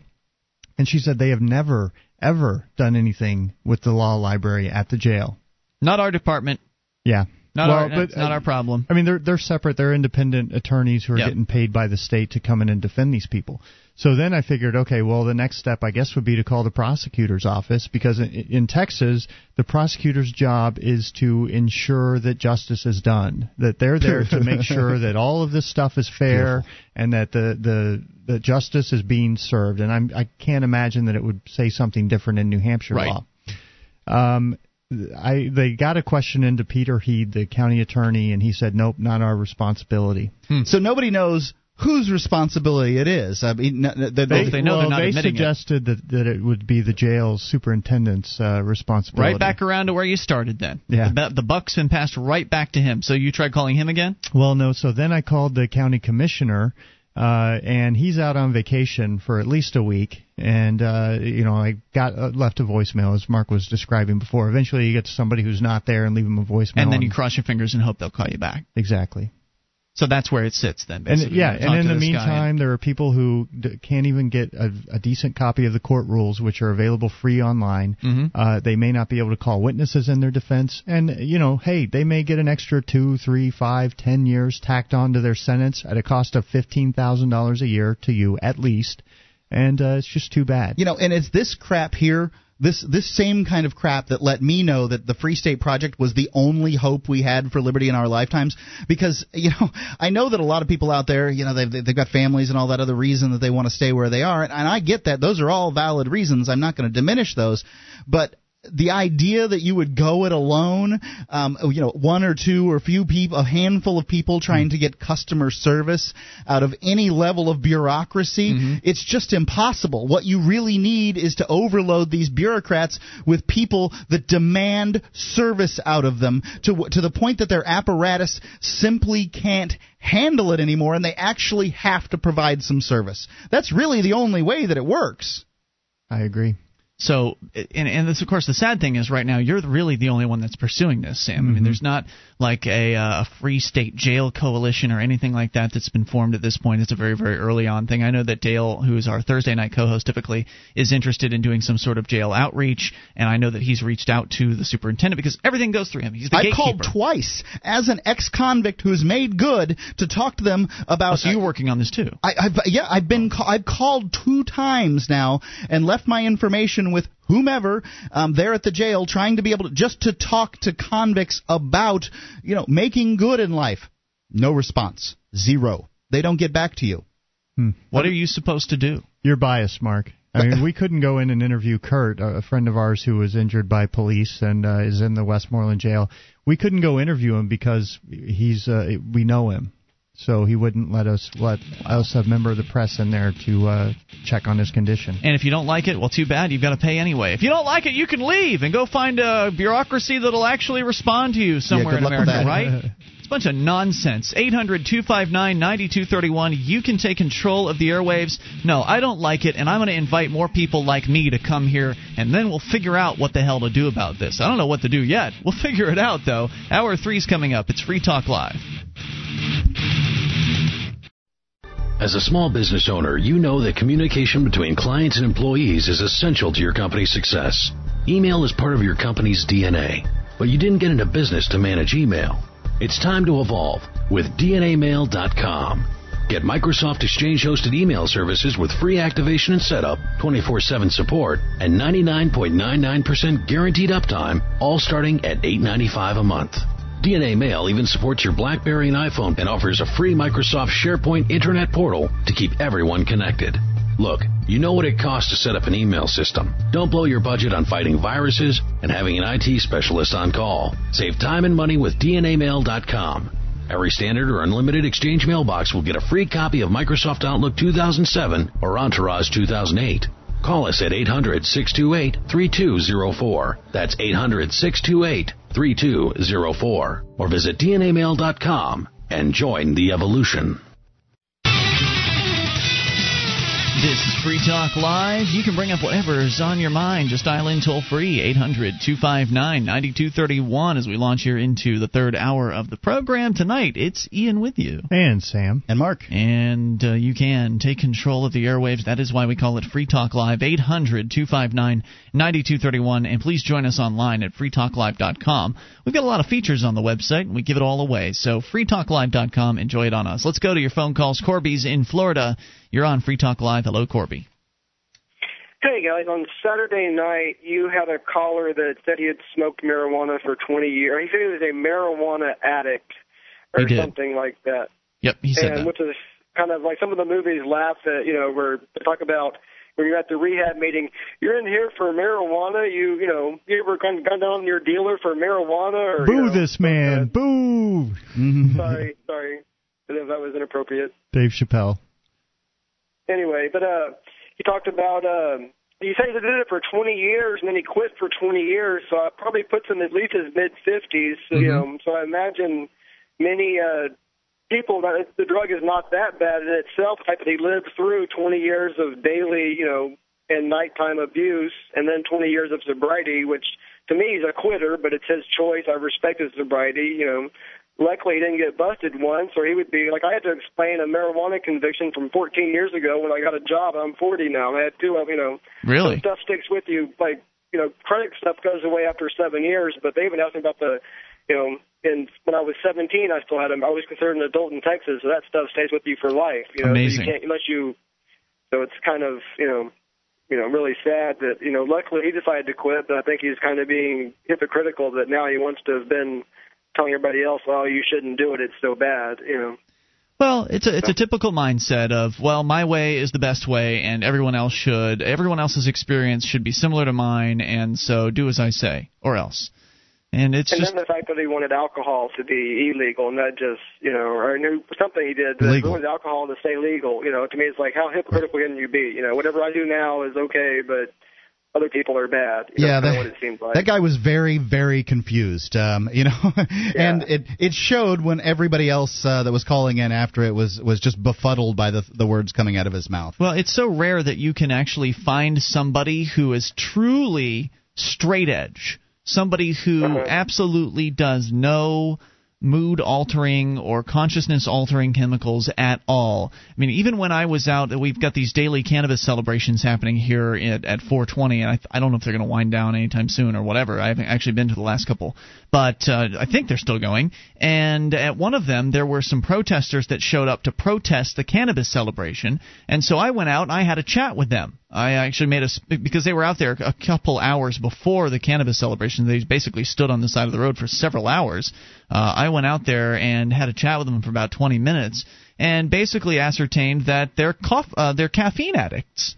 So they're okay with uh, drinking caffeine. In fact, they had their cups of coffee with them right there. One of them admitted to being addicted to caffeine, and but that's okay in their mind because it's all right how caffeine modifies one's body chemistry, but it's it's it's wrong how marijuana or cannabis uh, modifies one's body chemistry. I mean, it's just so ludicrous. You you can't find hardly anybody who could actually say I don't do nicotine, caffeine, alcohol, marijuana, or anything else. Even if you did, would they have the right to tell me that I can't? No. Would they have the right? Because I don't, you know, uh, marijuana is not my particular drug of choice, but I can tell you, caffeine is. I use it every single day. No, they they would not have that right, but they would certainly try to tell you that. And and You're and, immoral, Mark. You know, I can drink three beers and I'm in pretty good shape. If I drink three diet cokes, you won't ever speak to me again. I mean, I literally come unglued. I have a uh, some kind of sensitivity to caffeine. Hmm. So the fact is that caffeine, which is legal, is, is for me more mind and mood altering than beer or or weed or anything else like that. Well, the biggest thing to me is if they really want to keep, like when I was 14 years old, I could get every drug I wanted in my smoking area. I could get cocaine and pot, acid, you know, X. Really, there wasn't anything I couldn't get except for alcohol. I had to find somebody 21, I mean, if they really wanted to keep the kids off drugs, they would require ID. You know, it's just so crazy that that they want to, you know, make keep it illegal. They must be all these people, police would be out of work, is why they don't do it. I guess. So the jails would be empty. You know. That that much is true. The jails would be uh, significantly at a lower volume of uh, prisoners than they currently are today. No doubt about it. In fact, a lot of anyway. there, there was a situation just the other day here uh, in Keene, just yesterday, where a free uh, one of the Free Staters, one of the liberty activists here, was involved in helping catch a real criminal, a man that was robbing a pharmacy for pills. But the point of, point of uh, fact is that guy would not have had to have likely have robbed that pharmacy if there were if there weren't a prescription process, if they didn't have the, all of these governmental restrictions surrounding the acquisition of those pills. I mean, if if uh, Percocet or hydrocodone based products were available over the counter to where you could just walk into any Walgreens and and buy as many as you wanted, uh, and, and there was lots of competition to where you could very easily uh, you know, to, to where you could very easily uh, acquire these products, and there'd be a lot of competition, so lower prices, then you wouldn't have to um, steal, you wouldn't have to rob, you wouldn't have to go through the processes that these guys do. They could just go and get their pills. Well, it's it's not acceptable that they do that, but the fact is that uh, you know some of these drugs are so addictive, and some of these people have such addictive personalities that they will do very bad things in order to get them. Those things aren't acceptable. Yeah. But really, the question is is do you want people put in that position where they have to make those decisions that you know they're willing to hurt people to get what they what they feel they need? Corby, any other thoughts for us tonight? Well, well, one last thing on Google News right now, right now down at the bottom, there's an article on mar- medical marijuana is an insult to our intelligence. But all the, the comments are the really funny part because everybody talks about uh, it's obviously written by a pro pharmaceutical guy because he's like like marijuana's less bad than it used to be, but it's still it's not. He actually made a comment that it's not even FDA tested like other drugs. it's a plant, you know. I mean, come on, who who would write this article? A reporter supposedly wrote it, but if you can't, you know, why does uh, they- all the comments talk about that it's a you know plant that's been around for since humans have been around, and yet we need the FDA test it now. And there's You know? not a single reported death from marijuana, the use of marijuana. There, may, there may be some people that have smoked marijuana and done dumb stuff, and I'm certain that that, ex- um, that those people exist. However, there's never been a death from marijuana, but they still need FDA approval. Yeah, that makes sense. Thanks for the call Well, I've tonight, done Cor- daily testing for 26 years, and I still I'm gonna test it again tomorrow. It seems safe to me, but anyway, thanks for the call. Thank you for the time. 800 259 9231. That's the SACL CAI toll free line. You know, a little bit of good news uh, came out yesterday, and I don't know how seriously to take it. It's Obama talking about how he's going to stop the medical marijuana raids from uh, from happening. And as you read, Mark, I consider it good news. The quote, well, I'll consider it good news when they actually stop the raids. Um, I'm not going to get my hopes up and believe what they're saying because Obama said to the U.S. attorneys that it would be a good idea to not continue doing the raids. He Yeah. didn't order them to stop. He didn't say this is a you know executive order. This is You your are- leader speaking. Right, you are directed to not do this anymore. It is their leader. Right, as the head of the executive branch, the DEA being portion of the a portion of the executive branch, he would be very easily able to just say, "No, you're not doing Your butt will be looking for a job tomorrow if you go af- if you break one state law. Instead, it was no. Here's a suggestion for you. We'd. pr- I don't think that you should do this anymore. Yep. Um, so you know, I'm not going to get my hopes up, but maybe, maybe it will really actually stop. Maybe they'll stop doing the federal medical marijuana raids. And I certainly didn't expect to see this story out of the union leader from up here in New Hampshire, where the U.S. attorney for New Hampshire. So the federal bureaucrat that is the U.S. attorney in the state of New Hampshire uh, has said that he will not prosecute people who are using small amounts of marijuana for pain or to improve their appetite. And then the article goes on to get into detail about that. But I think that's that seems like good news. I mean, that, that's him actually saying I'm not going to do something. That's a little bit better than please don't.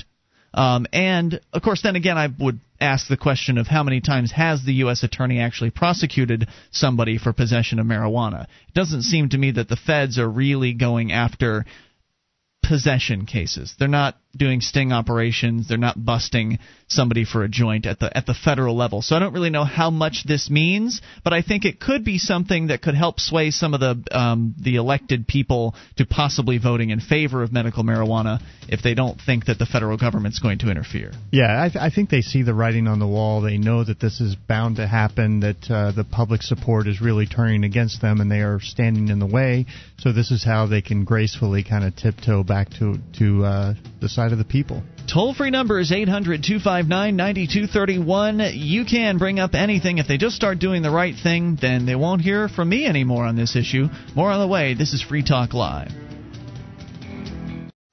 This Your Family Today tip is brought to you by Libby's 100% Pure Pumpkin. Learn how to give everyday recipes a nutritional boost with the power of pumpkin at verybestbaking.com. When choosing fruits and vegetables, orange or yellow are your best bets. Vegetables like butternut squash, pumpkin, or yellow peppers are rich in nutrients that are linked with lower risks of certain cancers and heart disease. On the fruit side, cantaloupe, bananas, and oranges offer the same benefits, plus one more. Kids love them. For more tips like these, visit us at parenthood.com slash yourfamilytoday. This is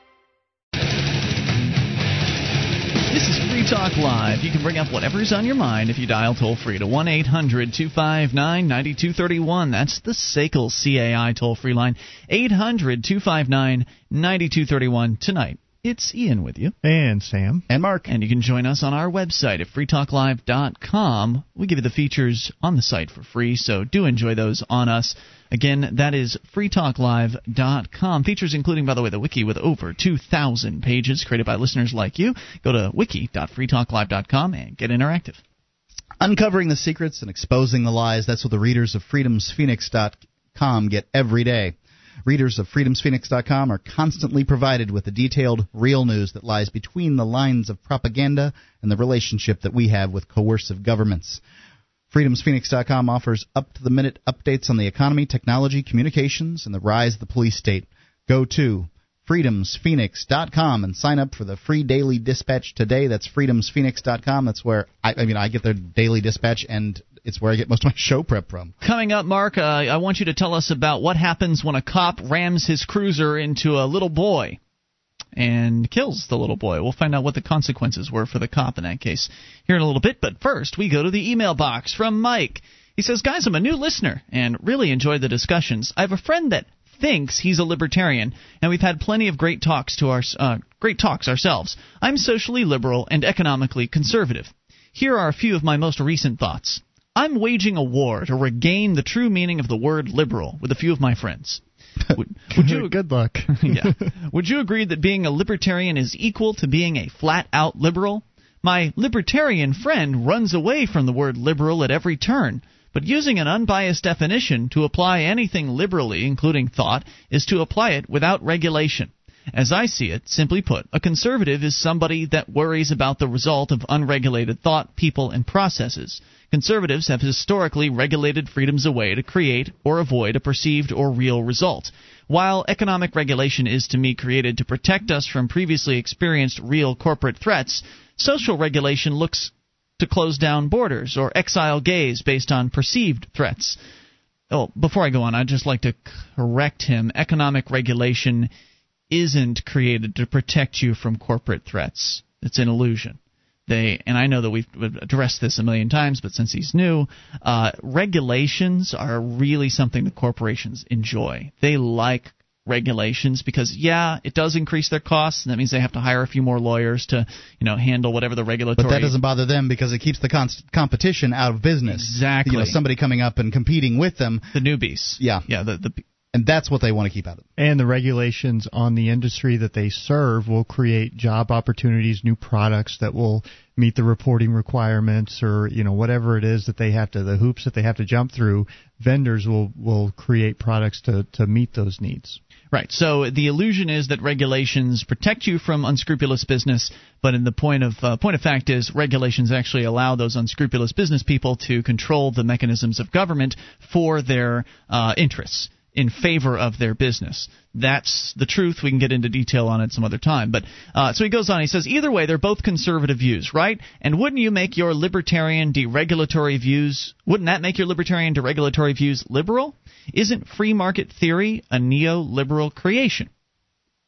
Well, the answer is that yes, libertarianism in its classic form, and when I say that, I mean uh, is the kind of the uh, the old school libertarianism of the idea of libertarianism is that you don't aggress against your neighbors, that you don't advocate the use of force or aggression to achieve your, your goals in life. And that is also known as a classical liberal. Um, so I guess way back in the day, before the current definition of liberal came about, uh, the old original definition was indeed a very, very libertarian uh, definition. So he is correct about that. Whether you can regain the Right. term liberal is a whole other story. Right. This is a, a crusade to regain the term liberal as a hobby, and I think, uh, As he said, he's it's it's really more of a discussion between him and some friends. Right. There's I- I- no other way you're going to be able to to achieve anything. With I think this. it's going to be a fruitless one, um, and I'm of the opinion that uh, your time could be spent far, far, far better by using terms that people understand today. Uh, for instance, the term villain, um, in its archaic uh, usage, refers to somebody of low means. I dare you to go to the ghetto and start calling people villains. You're not going to, you know, there, there's no reason to use the archaic of a word when there's a current word that means the same thing. Confuse the crap out of people, have them, uh, ha- have them to create biases in their minds before you have a chance to tear those biases Yeah. down. You know, why? What's the point? Yeah, wh- what, yeah. What's your reward for re- for rescuing the word liberal? Yeah, I think it's more important to ask what does that mean to the person and let them try and define it and realize that they're just taking, you know, what everybody's told them they've always been. Uh, Oh, my parents were a liberal, so therefore I must be liberal or they they don't really know what it means. They don't really know where it drills into and and when it comes to actually doing things, what does that mean? What does that term make up? Well, liberal basically these days in the United States means socialist, but you know, I Well, liberal liberal can mean uh, to somebody that can that stylizes themselves as a conservative, and whatever that means, that's a whole other issue. But uh, to somebody that's a, like a Rush Limbaugh listener, Kool Aid drinker, kind of conservative, whatever Rush says goes. Anybody who's not like them is a liberal. that right? much is true. even if th- it's meaningless. I mean, The, the term liberal and conservative don't really have a real meaning because they mean something slightly different to everybody that's right and using if, them. and if rasmussen calls you up on the phone to do a poll do you really want to answer the question that you are a liberal to them? Because I'll tell you when you get the multiple choice uh, uh, question are you conservative moderate or liberal they're not going to assume that when you, when you talk to the college kid who's taking your information you explain, explain to him in detail what a classical liberal is they're not going to uh, write that stuff down. They're just going to say liberal. I heard a lot from you know very smart people in the corporate world. They would tell me that they are socially uh, socially liberal and fiscally conservative. Mhm. So they want all the big government programs and healthcare and uh, you know all of these rights and so forth, and the government doing all these things to help the poor people. They just don't want to pay for it. They want a balanced budget at the same time, and it, they just I don't even think they really think about these things and really understand. Well, this. being socially liberal is uh, and fiscally conservative is another way to to put the concept of libertarianism. Right, but that's yeah, How? that's uh, well, uh, socially liberal would mean that I think that it's okay for gay, Gay people, people to to get marry. married in, Right. in the church of their choice, or to uh, you know, Marijuana. people to be able to gamble if that's what they wish to Yeah. do, or to smoke marijuana. Own if your that's own what body, yeah. These social issues. Um, when you're talking about big government programs, they may be fiscally conservative in the part that they like low taxes. However, they aren't uh, fiscally conservative in the part th- in the idea that they want the government to stay the heck out of uh, you know growing programs. What they are is low tax, high spend liberals. So he's got more here. Um, so yeah, I don't think that Mike, you, you're going to have success at rescuing the term liberal in the same way that I don't want to try to rescue the term libertarian. I'll I'll still use it just because out of old habit these days, but I don't really identify myself with that anymore because so many people have come under the big tent of the uh, libertarian label now. It's just gotten very, very large to where people that I would never have qualified as libertarian are calling themselves it. And since those folks have decided to start adopting that label for themselves, I've decided to junk it and uh, and move on. To, to, for me to try to fight to win back the, the term libertarian would again be as fruitless, if not uh, slightly less fruitless, than trying to win back liberal. I feel disingenuous if somebody asks, "Are you a libertarian?" to tell them no. I, I you know I basically have to say, "Well, I don't like that term for myself," but but yes. At one time, I would have described myself that way, is how I would answer that. But now I describe myself as a voluntarist. We'll get more uh, from Mike here in a moment. It's Free Talk Live. Our archives, website, and podcast will continue to stay free, but if you think other people deserve to hear this show, consider becoming a Free Talk Live amplifier for just $3 a month at amp.freetalklive.com. Help free some minds. Visit amp.freetalklive.com. This is Free Talk Live. You can bring up anything if you dial toll free. 800 259 9231. That's the SACL CAI toll free line. And tonight, it's Ian with you. And Sam. And Mark. You can join us online at freetalklive.com. We give you the features there free, including the updates. Get signed up. We'll keep you in the loop whenever there's something you need to know about Free Talk Live. Just sent out an update uh, just a few hours ago, actually. Updates.freetalklive.com is the way to get on the list for free. We announced our brand new uh, affiliate, which we'll be saying hello to on Saturday night. I uh, got a brand new station in Anniston, Alabama, WDNG down there. So that's one of those things you'll find out if you're on the uh, the updates list. Uh, you'll get the latest at updates.freetalklive.com. The newest graphic novel just out from Big Head Press is Odysseus the Rebel. And man, it's not your daddy's Odyssey. This Odysseus defies the ancient gods with every fiber of his being and an unyielding hunger for personal freedom. Get it now for $12.95 from your local comic shop or amazon.freetalklive.com. That's Odysseus the Rebel.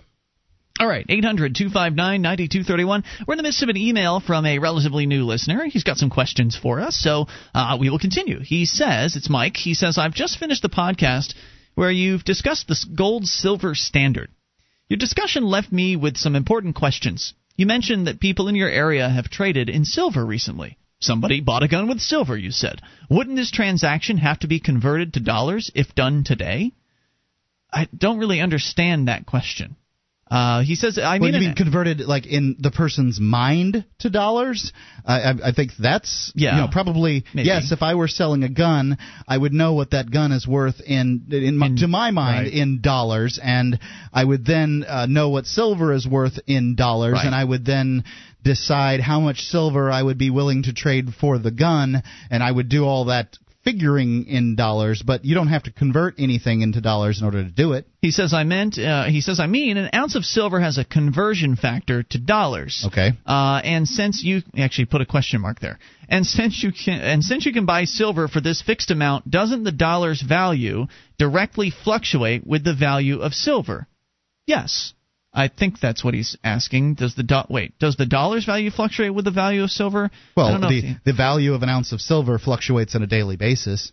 Right, based on the value of uh, the amount of silver that's out there, and there's so a lot of different factors that that roll into the but price. what you're calling a dollar is not, in fact, a dollar. A dollar is a uh, is a term for a measurement of silver at one point too. So you have to remember that all now you're this talking about now you're talking about winning back the, uh, the, the the the term dollar from what it used to be. Well, this guy likes archaic terms. You Yeah. might as well get throw it out there. Take a look.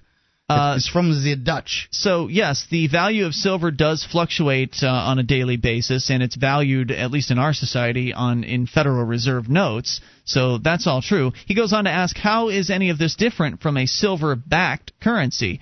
He says, I get it. In a closed economic system, I just have a hard time believing that the guy selling the gun didn't convert the weight of the other guy's silver to its dollar equivalent. Yeah, he probably did. Why does that matter? Uh, I under he's new to this, I guess. Okay. I understand your issue with the Fed printing of money. I understand inflation, but how would you regulate the exploration for new silver? Wouldn't a Oh, come on. dis- The, the exploration of new silver is your is your concern when it comes to inflation. The Federal Reserve printed nine times as many dollars as they printed uh, the the uh, the year before last year.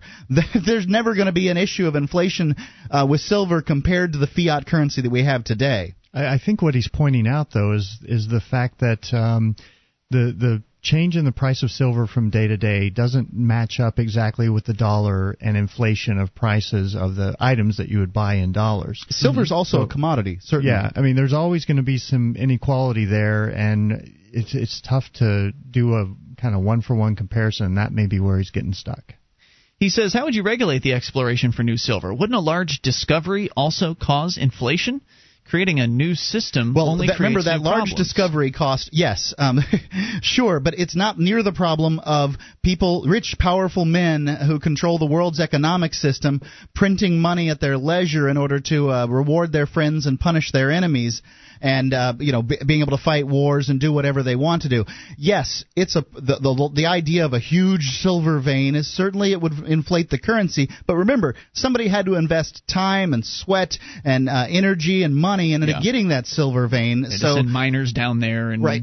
So you're you're talking you're talking a tiny, tiny fragment of the problem that we currently have. Yes, it would inflate the currency, but we we have inflation now, and uh, you know the, the, the marketplace can handle a certain level of inflation. The problem is Yeah. inflation in in the manner that uh, it's being done today.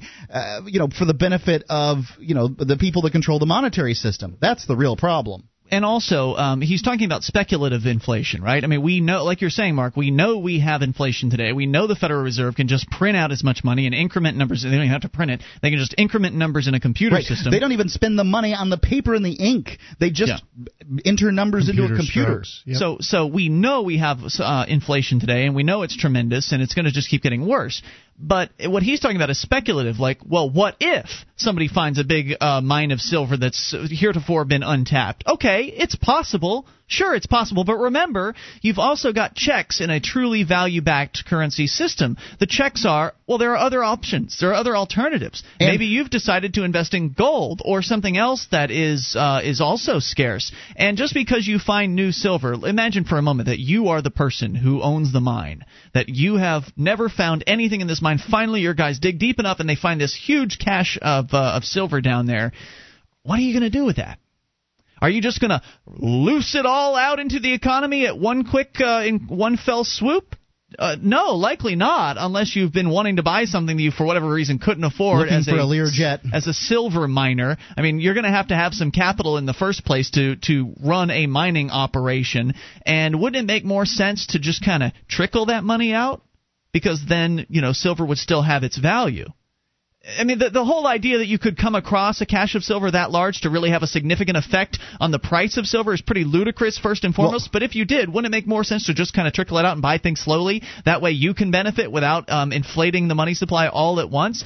Uh, whereas the government prints out all the money and it just sends it over to its buddies in industry Right. and it starts trickling down into the economy. So they spend it all what, at once. what if the people who ran the banks printed money for their own uh, purposes in order to, uh, you know, give their money, give money to their friends in the military-industrial complex, fight wars at a whim, uh, b- buy up uh, auto auto manufacturers uh, to, uh, you know, control the marketplace, to tell insurance companies and uh, drug companies how it is that they can do business? Oh wait, Oh, that's today. We do that today. I Well, we don't, but they I do. mean, it it really I I, I it, it's it's really worrying about uh, a problem that is minuscule in comparison to the one that we have today. Yeah, absolutely. So I hope we've uh, hope we've answered the question. He says that leads me to what I was just listening to.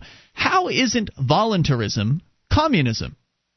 What is the currency in voluntarism? We better start with the first question. How isn't voluntarism or voluntarism uh, communism? Anyone want to field that? I'm not a voluntarist. Uh, but basically, a voluntarist believes that all interaction should be voluntary in nature.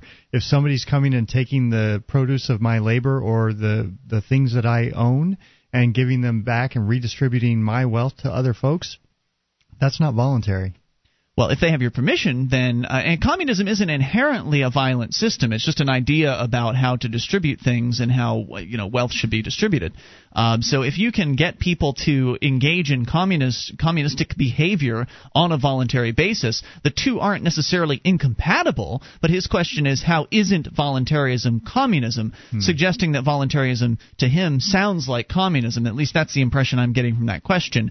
Voluntarism, uh, voluntarism doesn't doesn't say anything about economic order. It doesn't say anything about that. It's just a statement about human beings and how they should interact with one another. Well, communism doesn't exist anywhere and never will. No, It's- it doesn't. it's- It doesn't it- exist it as a system. It is heaven.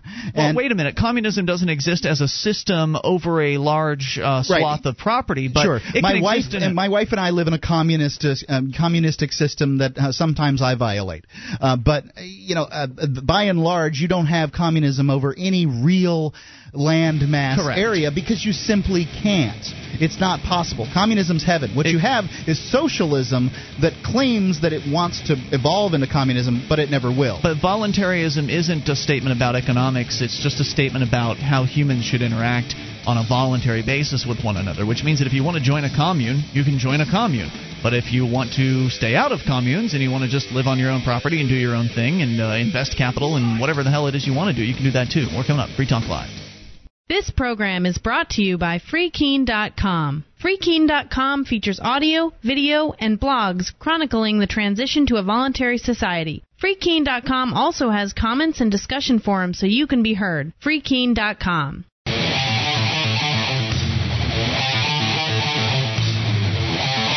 Talk Live. You can bring up whatever you want, even in these remaining moments. Enough time for your call. If you make it now, 800 259 9231. That's the SACL CAI toll free line. Tonight, it's Ian with you. And Sam. And Mark. And you can join us online at freetalklive.com. We give you the features on the site, and all we ask for is your voluntary assistance. You can shop with us at amazon.freetalklive.com. That's one great way to help the show out. We'll get a percentage of your purchase if you start your shopping through that link. That's amazon.freetalklive.com. Uh, also, you can become an amplifier for as little as three bucks a month. We'll take that money in, reinvest it into the show, get on more radio stations. I mentioned that we've got a brand new station in Alabama that's coming to pick up our Saturday show. They started us over the weekend. What I like to do is confirm that it's actually working before I officially announce it. So I did confirm that today. But I had sent down some satellite hardware to those guys to help get them on board, and that satellite hardware was paid for by the Free Talk Live AMP program. So listeners like you, and maybe you are one of the amplifiers, but listeners like you that give $3 a month are really instrumental in helping get this show on more radio stations and get the ideas of freedom into the ears of new people all around this country and around the world. So please join up at amp.freetalklive.com. SACL CAI has a full orbed approach to account recovery. It's really three companies in one. They do collections, early out billing, and they purchase charged off receivables. SACL knows that the way they treat your customer reflects on you. Their staff is respectful, they record every call, and they have the best equipment that money can buy. So your business is handled as efficiently as possible. And you can see their banner at freetalklive.com. That's the top one on the right hand side of the page, SACL CAI. All right, so I'm going to continue here with Mike's email. He's brand new to the show, and his questions reveal that he's uh, definitely pretty uh, pretty new to some of these ideas. He's had questions about uh, the idea of this, essentially value-backed money as opposed to the Federal Reserve notes. You know uh, why it is that that's so much better. I think that it's um, you know it's it's good it's a good rule for us to um, to to think about guys like Mike who have not listened to the show before, and and you know just remember to review things. Sure, I think we do that fa- fairly well. Whenever an issue comes up, we uh, we recap it, and if we don't, hold our feet to the fire and uh, let us know if we messed up. But anyway, he's talking about voluntarism now, which is something that I happen to uh, be a believer in. I consider myself a voluntarist, and to me, that means that I believe that human beings should interact with one another on a completely consensual basis, on a voluntary basis. Um, and I think that that's how most human beings interact. I think that 99% of uh, what goes on in general between uh, person to person is voluntary. There are exceptions to that, and those exceptions tend to be government uh, related. Now, there are the occasional private criminals, like uh, we were talking about earlier. Somebody robbed a store at knife point recently uh, to get themselves some hydrocodone or Percocet or something like that. But of course, one can point out that the only reason the robbery likely happened is because of the government's war on drugs in the first place.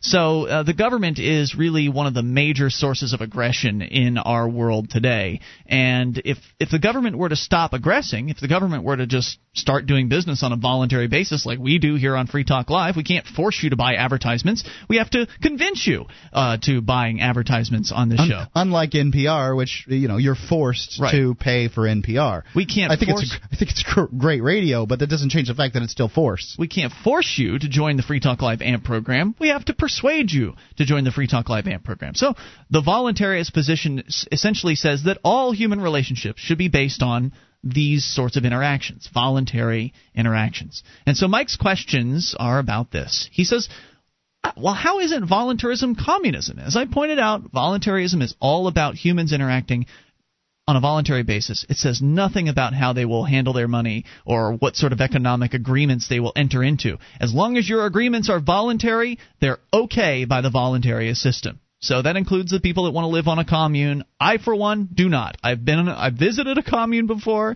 and that was enough for me. Uh, but he goes on. He says, "What's the currency in voluntarism?" Well, The currency is whatever, Whatever. people would want to voluntarily exchange between other people. I suspect that it will be the currency that has been used throughout history, and that currency is gold or silver. However, there have been some uh, marked instances of voluntary uses of a fiat currency. Tally sticks are a, are a great example, but they are certainly a deviation from the norm. By and large, people want to have the, the you know what they have in their hands, and gold and silver are great Mm-hmm. They're very universal. Yeah, they're great methods for transferring wealth right there on the spot. And you know, some people may want to use banknotes where the gold or silver is uh, you know saved in banks, but I, you know it, it requires people checking up to make sure that the banks aren't uh, swindling people too. That's true. And that's how we got fiat currency in the first place. Well, but that's where competition comes in. In the absence of, of a government, you probably would not have a single currency that everybody uses. You would have various uh, competing currencies that have some have the market will figure out some way to uh, let these you know to create exchange rates between them. And one may be backed by gold and silver another may be backed by oil. Uh, you know who knows what the commodity could be but right. uh, you'd have far better protection than anything that you can get out of a federal reserve that is backed by nothing. You'd have competition in the area of currency. Yep. So that's the answer. What's the currency? Depends on what the market decides and the market will likely decide on a number of things. It's like asking, you know, what con- what comp- what kind of jeans will everyone wear? Well, there are a lot of different kinds of jeans out there. The market has decided that there should be, you know, skinny jeans and uh, boyfriend jeans, and they've got all kinds of the names heck is a and, boyfriend and jean? styles. I don't know. Go to this. Go to. I've gone jean, jean shopping with Julia, and there's all these different names for the different styles of jeans out there. There's so many different styles. You got the ones with the rips in them and the the washed out look, and you know the marketplace wants a lot of different things, and it gets it Yeah. generally. Uh, as long as the government is in the way with their damn uh, fiat currency and uh, forcing everybody to to take it uh, through legal tender laws. I can tell you, it's not married men that are worried about all the different jean styles. Happiness. He says, what is the, uh, uh, this is the question right after. What is the currency in voluntarism? Happiness. How do you quantify happiness? Uh, he says, I can't. I can agree that capitalism can be a horrible system. But with the appropriate regulation slash caps, at least the capitalist system puts incentives on success and innovation. Success and innovation have nothing to do with regulation. In fact, regulation prohibits success and innovation. You, you don't get innovation through regulation. You get a restricted marketplace. There's all kinds of regulation. There would be also all kinds of regulation in a voluntary society, as you've said many, many times. Don't forget that there would be voluntary regulation. I don't know if regulation's the right term for that, uh, but It, it, maybe it is. reg- it- it- standards bodies Right. All these. Yeah. Uh, I mean, people want to know what they're getting for their money, and organizations like Consumer Reports, um, and you know, and, and Zagat's and many other uh, you know bodies out there currently regulate or rate or license or whatever term you wish to use people who are in a particular industry. The toll free number here, 800 259 9231. Now, a couple of the, the remaining questions are really kind of based on his misunderstanding of voluntarism because he, he thought for whatever reason it's communism and, it, and it's not. Uh, but I'll go ahead and read the, the rest of it here. He says that, uh, so the, where is the incentive on voluntarism and communism? These systems put incentives on existence. I volunteer to be a silver miner. The the remaining three sentences just don't make sense uh, to, to me, and, and even in the context of, of what he was asking before, it, it just doesn't make sense. You can go and mine silver if you want, but the other person has to give you a job because it's a completely voluntary relationship. Uh, the same way that jobs are voluntary today. You go in and apply, and the business owner decides if you are worthy of, uh, you know, worthy applicant, and decides to to give you the job.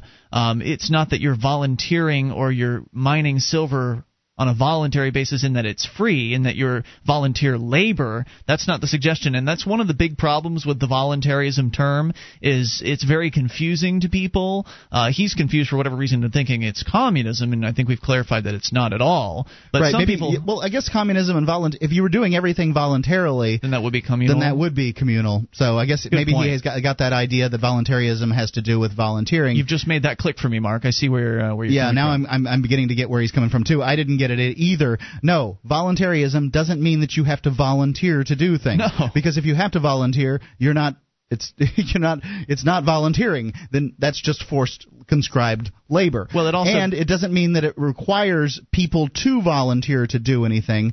All it means is that people interact in a voluntary fashion, Meaning which means the- that the removal of coercion. If I wish to employ Ian to do uh, you know computer work at my home, I voluntarily give him money, and he voluntarily chooses to. we enter into agreement Right. uh, that doesn't There's no government coercion. body out there that says he's not qualified. We're going to stop him, and if he doesn't stop, we're going to send our guys with guns to involuntarily drag him away. That is the difference between voluntarism and uh, it- it-